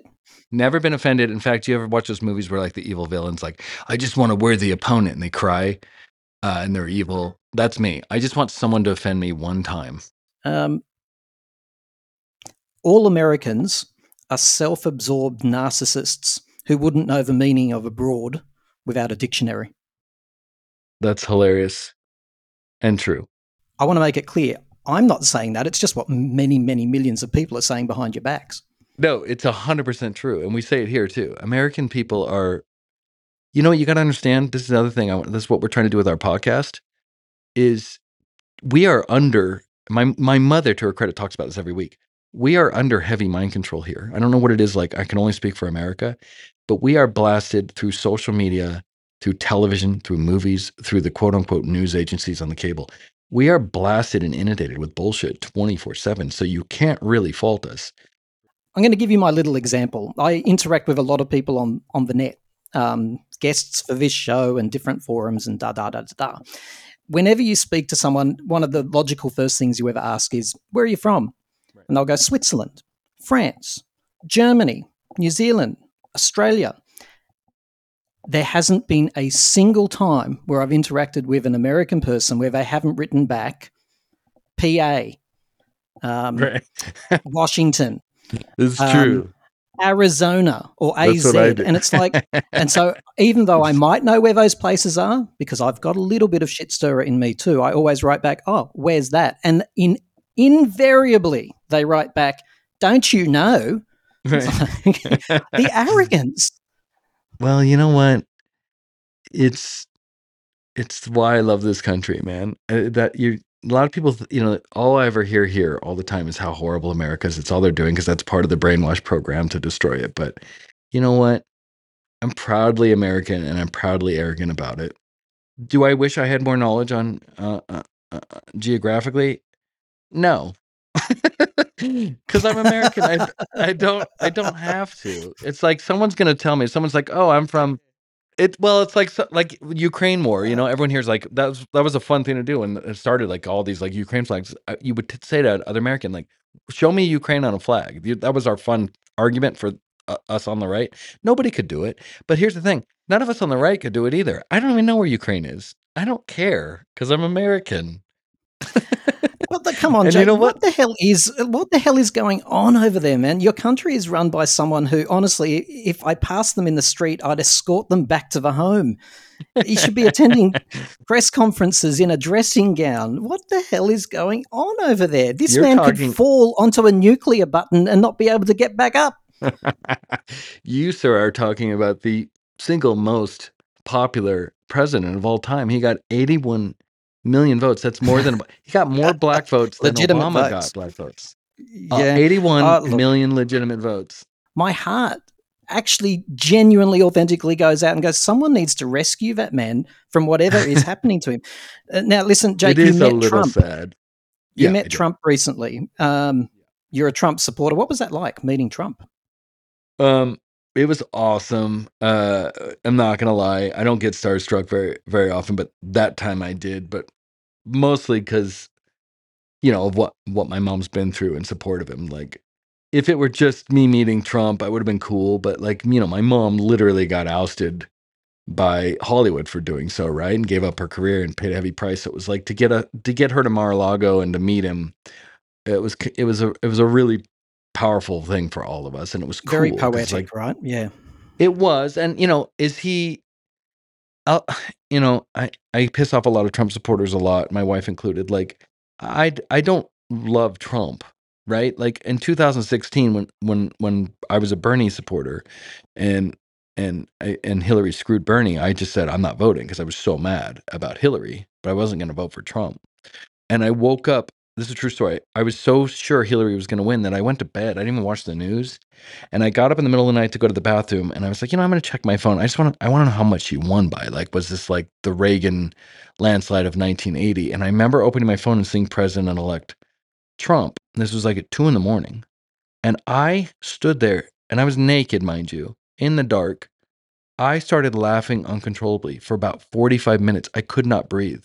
I was like, oh, at we are the were laughing. i thought you were about to tell me you got a stiff No, no, I didn't like Trump, and I was like, "This is embar- This is this is idiocracy. Like we just elected like a wrestler, right?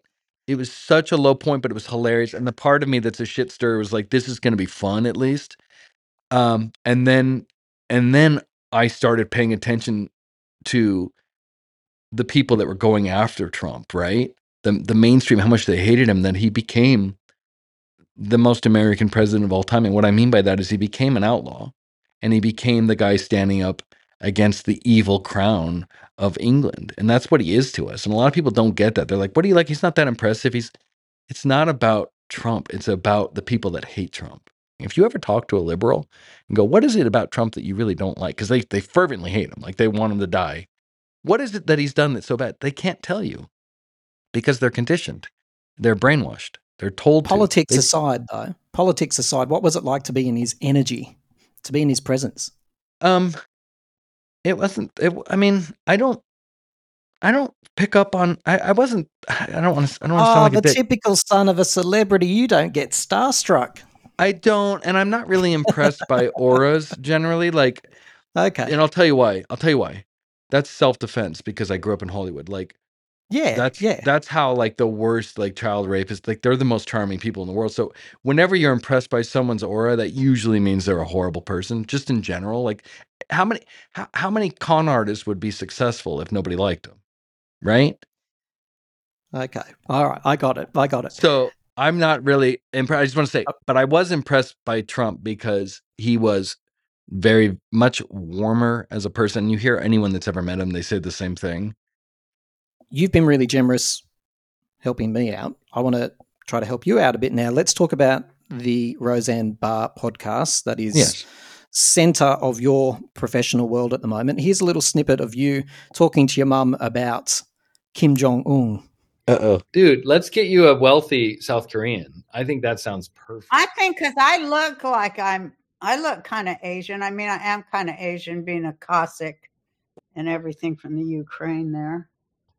But you would like a rich husband, and don't worry, she, you don't. She's not. You don't have to have sex with her, and you can have sex with whoever you want. She's not weird about any of that stuff. Just want you to pay for her. So I just, we met. I just want to. I, I don't, I don't know about any of that. However, I'll tell you, I What just want to give great parties.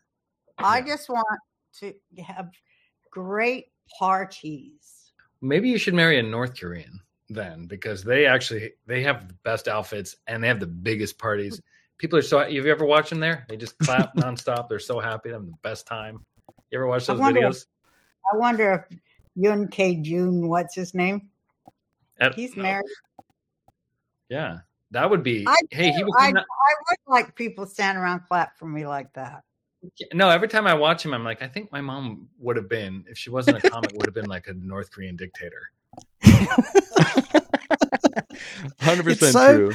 That's the kind of inane nonsense. If you haven't listened to the Roseanne Barr podcast, tune in. I love the moments that you and your mother share. I know that you have big guests on, and we'll talk about that. But you don't hold back on this show, much as you haven't in this conversation too. I love the honesty of of you, Jake. I really do. You, I Thank mean, you. on that show, it takes a lot to shock me. I'm fairly unshockable, but quite a few times I'll be going about, usually cleaning. It keeps coming up in today's conversation. So I must clean a lot when I listen to your show. Be cleaning something and I'll stop and go, Did I just hear that? Your mum will be talking about some traumatic birth that she's given. I think she even talked about your botched circumcision at one point. Yes, yeah, we're that is a true story. Everything's fine. I just always like to say that's when you hear There's botched nothing off limits, is circumcision. there? No, there's nothing off limits. And and uh well, I mean, no, there really isn't. Is there him? Well, there's some legal things that I notice. Yeah. Sometimes you get to the edge of a cliff and you pull your mum back, or she pulls you back sometimes too. Yeah, we're worried. tell- yeah. well, we yeah. got demonetized by YouTube last week. I mean, we we know that's coming. Welcome to the Um, club. Yeah, exactly. But you know, i- it's it's uh no, we don't. I, I mean, I'll, I would like. I, I think my mom holds back a little, if I'm honest, because you know she still thinks in terms of you know she's she's she's a boomer. Like I don't want to say that because then people might think. But then she goes on to always to say the most offensive or horrific things. So my th- my thing I always tell my mom is just just don't edit, don't self edit, just say whatever comes to mind because usually in those moments with my mom specifically, those are usually less offensive. Once she starts self editing, then she gets angry that she's self editing. Then she gets resentful at the person that she's talking to that she even has to self edit. And then the mm. pathological humor comes in and she's like, now I have to offend this person. Meanwhile, this person is not privy to any of this internal dialogue. So this is why a lot of people think she's really crazy. And then she'll go, fuck, now I got to offend this person. And then it'll turn to anger and she'll say something. And they're like, what? What happened? Right. So just don't edit, talk about it. And But she's what been about getting you, better. Jake? What about you? Like at the end of the day, you're on a podcast and you are co-hosting, whether you like it or not. You're co-hosting a podcast with your mother, and she's talking about your penis in detail. Yeah. I mean, I, I mean, I, I've, I've, I love that. I should make You a, know this isn't normal, don't you? You know it's not I do. This isn't what I know. You're the son of a celebrity, but in our world, this doesn't happen. You understand, Jake? I know. I'm thinking I should make an Instagram page for my penis. Like how people do for their dogs. Like we try and make him his own celebrity. No, it's not normal, and it's also. I did want to phone in, by the way. I did want You to say well, we because that. because you went three quarters of the way, and I was like, well, finish it off. What is a botch? Sir? Like exactly what happened? Well, and and uh, what I'm what they- joking, by the way. You don't have No, to I'm answer that you. question. Oh they God! it just think no they the doctor's supposed to perform it right and then i think a rabbi comes in and sucks it or some weird stuff i, I wasn't there Sucks it. Yeah there's some jews that there's some rabbis that do that's true i'm not making that up you can look it up they they stop the bleeding with their mouth which is really really it makes me question a lot of the jewish faith even though i'm a jew like that's that's in line with stuff that i don't like i don't like sucking little Oh, children's penises God. but but no they do that's a real thing you can look it up but anyway uh, we're in the West here, so it wasn't a rabbi; it was a doctor. Well, the doctor was running stuck in traffic, as I understand it. So the nurse was like, "You know what? We'll I'll just do it. I've done these enough."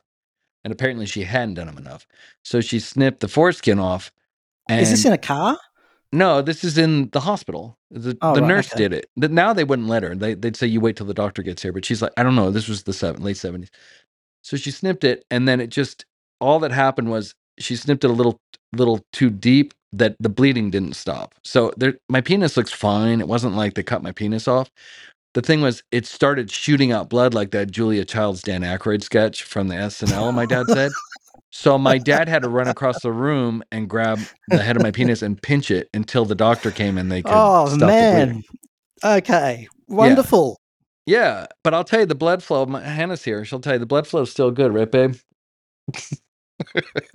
Hannah's confirming everything's in working order. She's just uh, she's she's like you know she gets offended easily. She's offended. No, yeah, that was a botch. But no, I like you know the funnier parts of that podcast uh, when you're talking about my mom talking personal is when she talks about giving birth to me and how her butt came out. Yeah. That's not normal. yeah. That, that to me is much more offensive than the botched circumcision. Like I could talk about my penis all day, but my mom's thinking about her butt actually coming inside out or outside in. Like that's maybe I ha- maybe I can be offended because that that if is anyone can do it, a mother usually could, right? Yeah. yeah. Well, I was ten So is pounds. it- so. Is the show successful? Uh, it's been on for about eight months or so now. Is it successful? it's very successful. So YouTube throttles us, but we're lucky because we we have uh, our audio podcast tracked uh, via the audio podcast host company Libsyn, and we're also on Rumble, so we can actually see what our real numbers are. And YouTube takes, a from our best estimate, is YouTube's taking about thirty or forty percent of the view count away. But with that said, and everything accumulated, yeah, we're at like half a million a week, and you know we Wow. we are throttled and, and we're not shared. You know, Amazon when we started, they're like, "Hey, Roseanne Barr, we'll do a banner," and then she got canceled again that week when she was on Theo Von show, and and they said she was a Holocaust denier, which is my personal favorite cancellation of all time. Out of context, right? Yeah. of course, Totally. it's always out of context. yeah. My mom's is like the most Zionist pro-Israel Jew of all time, but that's how they work, right? So Amazon pulled pulled their banner ads for us, and we have not been featured or sponsored. Uh, nobody talks about us. We, you know, we went on Donald Trump Jr. show. Uh, I keep calling his people to get him on ours. I don't get answers. Like, you know, I I don't think we're really supported the best. Is all I'm saying. I would love to you're have. still successful. But in some ways, Jake, successful. having like even though your mum's got that huge profile, in some ways it's like a little underground show, and I love listening to stuff like that. And uh, you know, funnily enough, if it was to become commercially viable, it might actually ruin the spirit of it, um, as your mum would know, and you yourself would know so well, because all of a sudden you're beholden to someone else's brand. Uh, is it making money? Yes, it's it is, believe it or not. Um, although getting demonetized by YouTube certainly doesn't help. But I mean, we uh, we just start, YouTube. we do ads, and we're starting to like. I mean, people. I I saw one comment. It was only one, but some people were complaining about the amount of ads we had. Like, we're starting to sell out the show. Um, uh, from you a financial have the standpoint. most diverse range of products on your show. It's well, no one will. That's the other I've thing. got a, I've got some gold bullion over here, right behind Awesome. me. Don't worry about that. well, we're gonna do satellite phones and C60 Evos coming, but you know what's what's cool is, you know, it, it's just a testament to my mom because, you know, they're even though she was canceled and they stole the show, like she is technically uncancelable. And the podcast that we set up was for that reason. Libsyn, the company we chose, they used to do Rogan um, before I went to Spotify. They do not censor. They don't. They have left wing, right wing shows. They're they're they're fervent on their First Amendment protection. So every step of the way, Rumble, of course, is a is a great platform for that. Every step of the way, we are on platforms and supported by people and products and companies that, if they don't share our values, they at least share that one value, which is we don't censor. So she really can't be censored except for YouTube demonetizing us, which which sucks because that was that was like a, a half to a third to half of the money. And three, it's an hour of work a week for her. And at 71 years old, that's that's about what we get her for.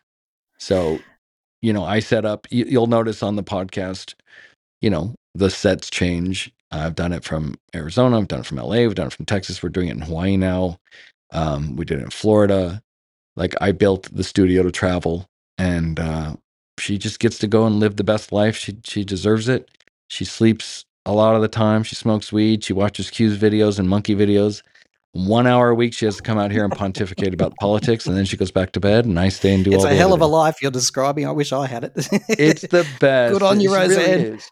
No, she deserves it. You know what? She deserves Of it. Of course, she worked bloody hard, and and I I see sometimes she's struggling by the end of some of those podcasts in terms of fatigue and stuff like Oh that. yeah. Look, you've you've had some mega profile get, and by the way, that that's again where I see your protectiveness come out. Like you you're so thoughtful to her, and it's it's heartening for her fans to know that you're there and the rest of her family. You've had some mega profile guests. You've had Candace Owens, Kari Lake, Rudy Giuliani, Tucker Carlson. yeah. Are you learning new things about life by having access to, you know, powerful perspectives that these people deliver? Yeah. Uh, Tu Tucker, Tucker was okay. I do get starstruck now that I'm not. When I met Tucker, it was like Oh, thank God. meeting the face of. It was like meeting Jesus.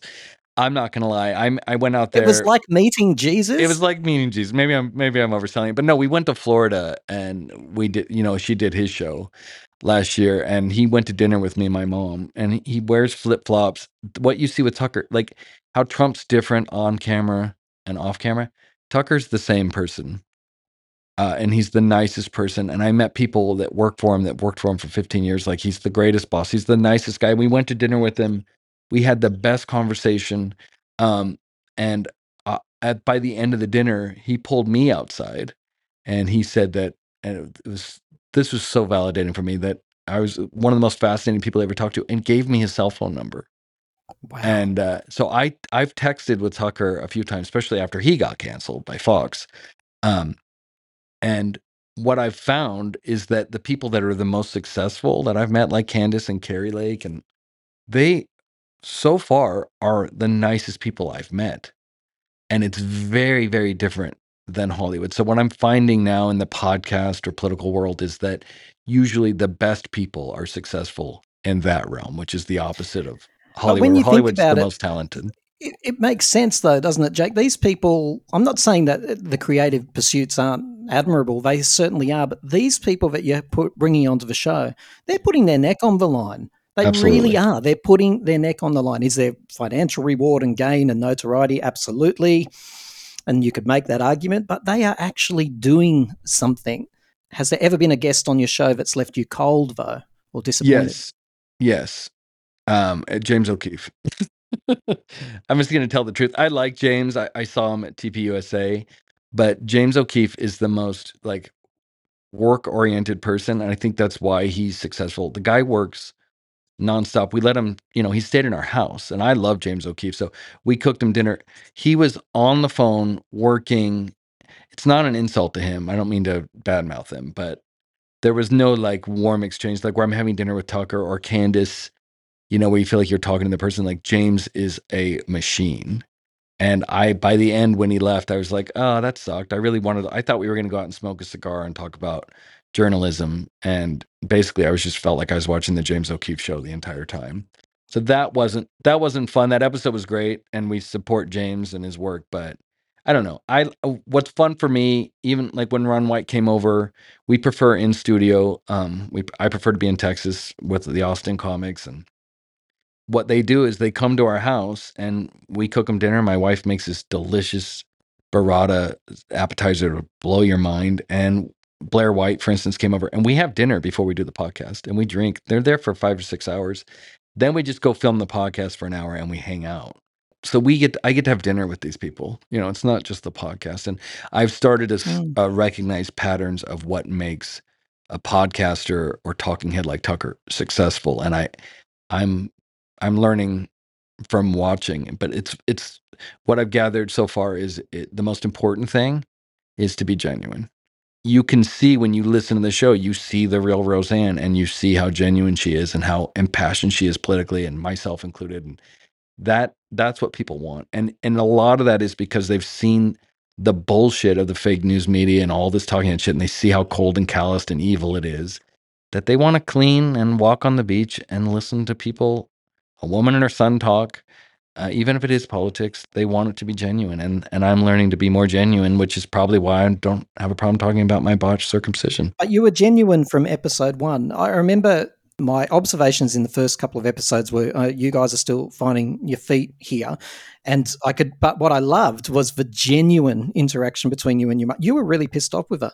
Mum let let them speak. Mum Yeah. shut up. Mum they're trying to finish their sentence. Mum mum. And that's what got me hooked. It's like hang on this is not edited. Um it, it's this is what their relationship is. Can i give you some other thoughts about Yes. the show if that's all right Yes, of course. how arrogant of me. No, I Um, love it. It feels like sometimes there's something ticking over in your brain where you're thinking, oh, people have tuned in to hear my mum, and I better just stop a little bit because I might be going too far. I notice that you ask the guests, can I ask you a question? Which is a bit of a giveaway for me. Like, why are you asking permission? You're a co host. Uh, is it a fair statement that it's taken you a while to settle into your part of the show? Um, yeah, that is a fair statement, but that that's a lot of that's just being deferential to my mother and the guest. Like, I Mm. I'm I'm probably oversensitive, but you know, being the son of a celebrity, it's I already know that everybody's thinking I'm there because I was born there, and that I don't deserve to Bang. be there. Sorry to stop you, but that is the self consciousness that I see and hear on the podcast. Exactly that. People are going to think that I have no. Drop it, mate. You're as every bit as good as your mum. Drop it. Like Thank I you. know it's it's got her name on it, but it, it, it- when you you have a big value add to that show, so drop that. Thank. And I, I hear the guests really respect it too. Sometimes you rescue the guests. You know that, don't you? You Yes, rescue I- them sometimes No, I I you take your little show. Roseanne uh, translation book sometimes. I've known you must flick through it and go, okay, what mum meant by that three minute monologue was, and the guests No- will be like, oh, yeah. no, I I'm I mean I produce literally produce the show. That is I I I do that. Like I'm booking you work hard I'm- on it. I, I can tell. I yeah, I mean it's all it's just me and then you know my wife will help me but I literally book it, shoot it, film it, edit it. It's it's it's you know 95% me and then of course well not whatever. That's that was arrogant. Uh, Mom is the only You're other the person that producer, works- though. yeah. And mom talking is the only other work being done on the podcast. But I, yeah, I do it all. I upload it. I do all the whatever. So my point is that's my job first. I feel like I'm producer first. So, and it's the Roseanne Barr podcast. And if Kari Lake's on, people want to see Roseanne and Kari talk. They don't want to see Roseanne's son talk. Mm. Now I'll come in. Uh, if I feel like it's slow or if it needs to, or if I'm going to ask a question, I, between you and I, I think I ask the best questions out of any podcaster. Like I'm very arrogant. Um, and I, I'll when I'm editing, I go, "Thank God Jake's here." I do that a lot. Like, there he goes. Here comes Jake. He's gonna say, you know, he's gonna make this episode great.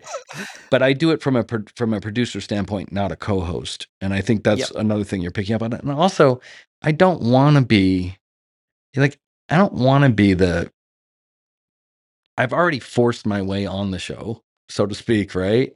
Because I knew when we were starting that, you know, my mom, her fatigue level, and, and the way in which she thinks like someone needed to be in there to produce. Like I know that much. So I figured it would be me. I know her better than anyone. I used to podcast. Is that also because of censorship I think regulation? Let's call it regulation because your mum's been talking about doing a podcast for years. yeah. And but she would often say, I think she even told Joe Rogan, but I'd be getting myself into trouble. Were you sort of is it important that you're there to make sure that you don't she doesn't get into trouble? some some the part of that's there you know like you know i've edited out one thing uh for that reason one thing that i think if if i put it on it might have got her in in trouble it was so fucking Okay. funny uh, i'm really mad about it because it was when Jack Posobiec was on it was probably the hardest laugh we ever had and it was so funny And you couldn't put it in. i didn't put it in so that was to What protect her and i might tell you what it was i'll think about it but um, no, no, God. If you had to edit it out of your show, don't get my little show cancelled. No, I don't mad? because it it really wasn't that bad. It was probably me just being oversensitive. But anyway, the point is, um, no, and I don't want to sound rude, but my mom, you know, she's so smart and so well read. She's she still struggles with being disassociated from time. So sometimes she'll cling to something that isn't true or isn't vetted, right? Like we just did the Taylor Swift thing. She was talking about Taylor Swift's his real name is Swiftstein. It was a Jew. Like that was a meme. That was a meme Ah, I that yelled. went around. Yeah. I went. That's a myth. Is it is a myth, isn't it? It is a myth. So Yeah, that's yeah. the real reason I'm there is for that because you know she's she's I alone. love the show. Though it's so cool. It's so cool. No, it's great, and I lo- that's what I love about her. Like she'll say whatever. Like that's what people love about her. Like I would never edit her, but you know when you're 18 hours a day on your computer watching everything on the internet and believing it when you go to do a podcast if you're there by yourself for an hour it's one thing to get in trouble you also might say things that just aren't aren't true Mhm. so when we first started, it was like, oh, I'll be a fact checker. So Eh, the very first episode, if you watch it, you'll see she starts talking about stuff Obama did and what, and I pull it up on screen, and I'm like, are you talking about this? That was that was me producing because I knew that she was going to cite things that were true because she knows her shit, and then Yep. she might say something that's full of shit, and and she won't know the difference. So originally, my role was just to go, Ma, you're talking about this, and here's here's the document online everybody listening, you can go read it here. So I'd keep her only spouting fact. Oh, your chemistry is amazing, and and keep doing it. It it is amazing. you. You're a dad now, a fairly new dad. I think it was 2020 your daughter was born. Is that right? Yeah, 2021. Yeah, con- 21. 20 yeah, yeah. congratulations. Thank you. What's what's she like? I know that we don't talk about our kids too much, but generally, she a happy little girl, healthy? The the happiest, funniest, healthiest little girl. Like she's um we're, we're pregnant. I'd say we because I'm also f- gained weight. Um, but we're we're expecting our second daughter. Um, at the end Yay! of- Congratulations. Thank I haven't you. heard that on your podcast. That's so Yeah. fantastic. Well, because when I talk about it, it makes Hannah, my wife, mad because, to be honest, our first child is, and I know everyone loves their kid, but like, I don't think we're gonna do better. I really don't. and I know, and, and I'm serious. I'm not trying to be funny. Like, this second kid's gonna have to really come out and really impressed me because Livia, my daughter, is so funny, so smart, and I'm talking like legit funny, not like oh, I have dad eyes and everything she does is funny. Like legit makes everybody around her laugh and she's so sweet and she's so thoughtful like I, i'm i've nailed it like me and hannah look at her every day and we're like wow i don't know who like we were talking yesterday about the potential that maybe like she got switched at the hospital and we took somebody else's baby and me and hannah were saying would we give her back and we're like no i wouldn't i'm not and she's like you wouldn't want if we found out our kid was switched and our real daughter was out there, it's like, no, it's not going to be better than Livia. So no, we're going to keep her. I say we'll change our names. We'll move out of the country. Like I'm not giving her back. Sounds to me, Jake, that that Hannah and Livia are the best things that you've ever done. Are you a hands-on dad? Yes. That's the other thing I love about this podcast. I don't want to get emotional again, but it affords me the opportunity to be at home all day with my daughter. And if I had to, God forbid, get a real job, quote unquote, I would be distraught. And I, f- I feel for parents that don't have the, the blessings and opportunities that I have that can't stay at home with their kid. Because I tell you, if I couldn't be around Livia all day, um, I would I would be beyond miserable. I would be in full on clinical depression. We Hannah and I went to the hardware store today and left her with with my mom. And you know, it's like 45 minutes, and I was already like, I miss Livia. I want to get back. I couldn't imagine eight or 10 hours away from her. Oh, Uh, and I don't know how parents do it. now. And I think there's probably parents out there, I'll say it, I don't think they like their children that much. And I don't think those people should be should be parents because if you don't feel for your kid the way I feel for Livy, then, then what are you doing? Why are you doing this? It's not easy. That feeling you're describing, I have kids too. Was Yeah. it the same as it was for me the very moment you held her for the first time? Yeah, my um my father-in-law, Hannah's dad, he's he's such a good dude. And you know, I was excited and I always wanted to be, you know, I didn't always want to be a dad, but I was excited by the time it happened. And I held Livia and got her home and like a week later he took me outside and he's like, You never thought you'd love something that much, did you? And I said, No. Oh, and I, and I've talked to other dads. Some dads I've talked to are, are, you know, like my best friend. He's like, nah, not really. I don't really care. But most people, most of the guys I've talked to are like, no, I didn't. I didn't think I was capable of that love. And you know, it's everyone talks about that easily for a woman or a mother. I don't think enough people talk about that as a dad, and and I've I've been quoted multiple times as saying the biggest problem in the world is shit dads. What lessons are you taking from the way that you were raised and applying to being a dad? Doing the exact opposite. I mean, for real, for real. Like my parents, like they were hippie. We Really? didn't. Ha- oh my god, we didn't have to clean our rooms as kids. Like my parents were. Our we had we had a thing called. Let me just tell you this. So a lot of people think because my mom's famous, like that we grew up, you know, with maids and wealthy and class. Like we never have had class, and my mom didn't get famous till I was like ten.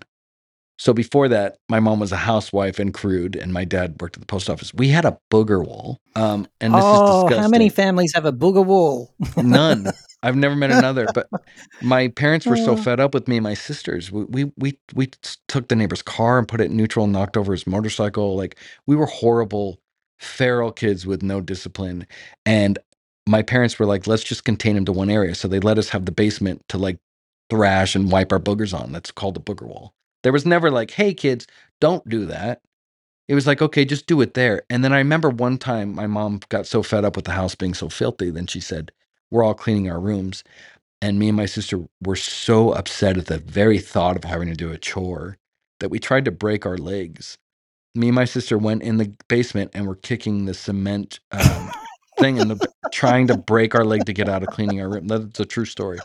So to answer your question, So you're doing everything the opposite. absolutely. Livia livia is is disciplined and uh you know she's she's not she's not like abused or anything. She's disciplined. Like you no you can't do that. She hears no quite a bit. She gets things taken away from her if she doesn't listen. She has to follow rules. Like it's a normal father and mother and and daughter relationship that most people do. But for me it's the opposite of of how i was raised. And you know what we do because we want her to enjoy her childhood and not feel like a, a you know a servant is we leave her with both her grandmas. So my mom uh, is mimi roseanne is she calls her mimi. And then hannah's mom is gigi. Her name's randy and when she goes to her grandma's she can have as much sugar and do whatever she wants she doesn't have to follow any orders so we let her go and we've told her when you're with your grandmas you can do whatever you want but when you're home you know you have to listen. And so far that's worked. The only problem with that is that we live with Mimi. So sometimes like today when we went to the hardware store, we came back and she she was had Play-Doh on the kitchen table and was eating um sugar, which would not be allowed if if I were watching her. Grandparents are allowed to do that. Grandparents are allowed to do that. That's what grandparents are for. So that's where that's her vacation. But no, she has she has discipline and you know, the other thing I'm doing that that my parents didn't do is um I don't explain things to her. You know, I don't negotiate with her. I don't sit there and go, "I'm doing this because that liberal parenting shit that I can't stand." I saw a kid one time in a store grab a purse. He was a little boy and he was like, "Mom, I want." And she's like, "You don't want the purse." And first of all, I'm not buying you a purse. You're 6 years old and we'll come back if you want it in a week. Like she started negotiating. He's like, I want. And she goes, You don't want it. And he goes, I don't want it. I need it. And then threw a fit and grabbed every purse on the shelf and threw it on the floor. that Livia will never do that because I will not explain to her or negotiate with her. I tell you why I'm something. laughing, Jake. The, the the story's funny, but what's funnier is me imagining you watching in Oh. judgments of the. No, I was so I I am so mean. When I see a bad kid, I am I am the you know, I used to on my old podcast used to talk about parenting a lot and it pissed off all my listeners. Most of them were were mothers and they're like, "You don't know Mhm. when you have a kid, you won't um and I used to make the argument which really pissed them off, which is I'm actually the best person to talk about parenting because I'm objective. The last thing I do with Livia is I don't let her cry. I really don't. I don't. I'm not mean to her. I just ignore it. If she cries or tries to use crying as leverage or a manipulation tactic, it simply does not work on me. And Livia's the Oh, most Jake. quiet baby. She Can doesn't you cry. write a little manual or operating procedure for that? Because Yeah. when when a little girl cries, know. I can't. I I I. The rational brain is going. I know what's Yeah. happening here. I'm being manipulated. But You're those weak. eyes, when they look up at you, I, even thinking about it, I'm getting the goosebumps. So I don't know how you manage to avoid that manipulation. How do you do it? Very You must be a simple. cruel, cruel man. No, I I use the, the the one thing my mother taught me. Uh, the beauty of her mental illness is I use disassociation. And Ah. when I see Livia crying like I want the iPad, and I see the pain in her eyes, I just zone out, and I'm like, nah, you're not getting it," and then I leave. It doesn't. It doesn't. It doesn't ever enter my heart, and How I old don't she? let it in. She'll she'll be three in April, so she's two and she's two and I'm just going to jot this down on this pad next to me. If we ever talk again, I'm going to return to this because Jake thinks he's winning at this stage.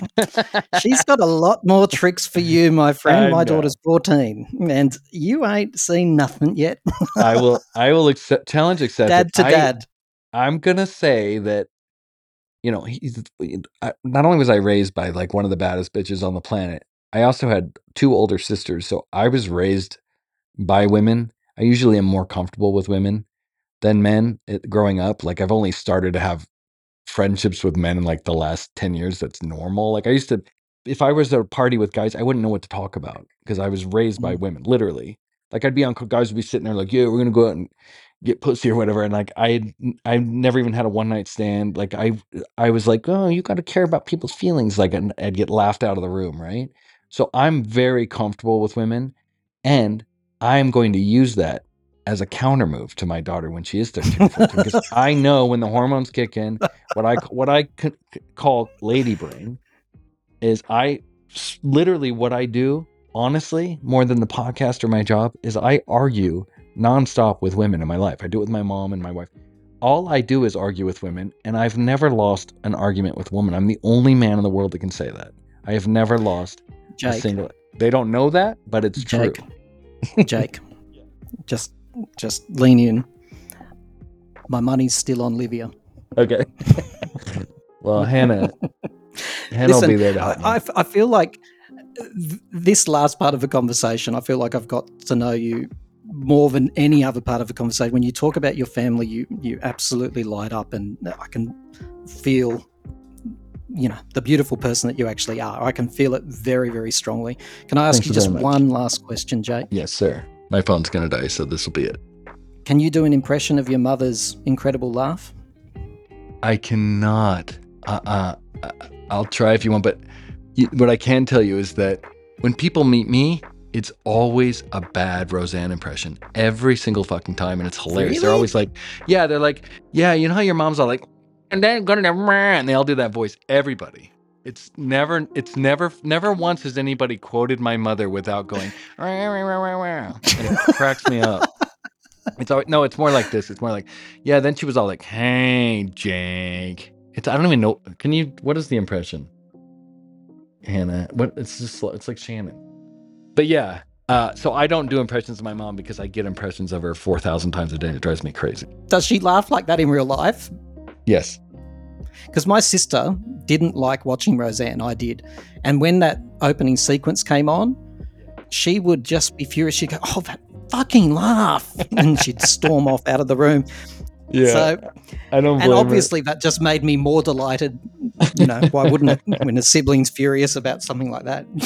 That's the best part. You know, my mom, um, one of her favorite things to do is to take that laugh public.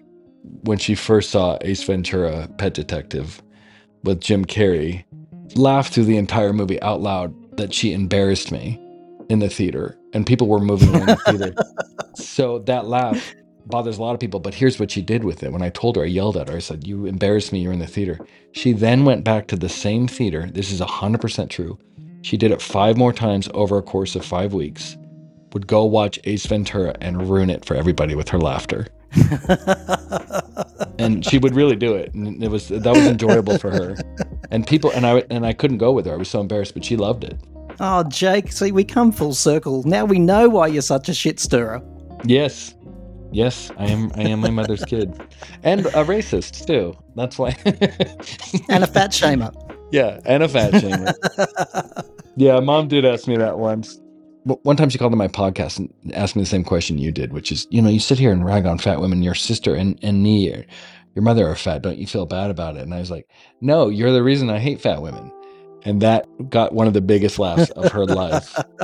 I've deleted a lot of episodes, but that was a proud moment for me. Jake, Okay. thank you. Yes. Thank you. That was amazing. I'm glad I did this.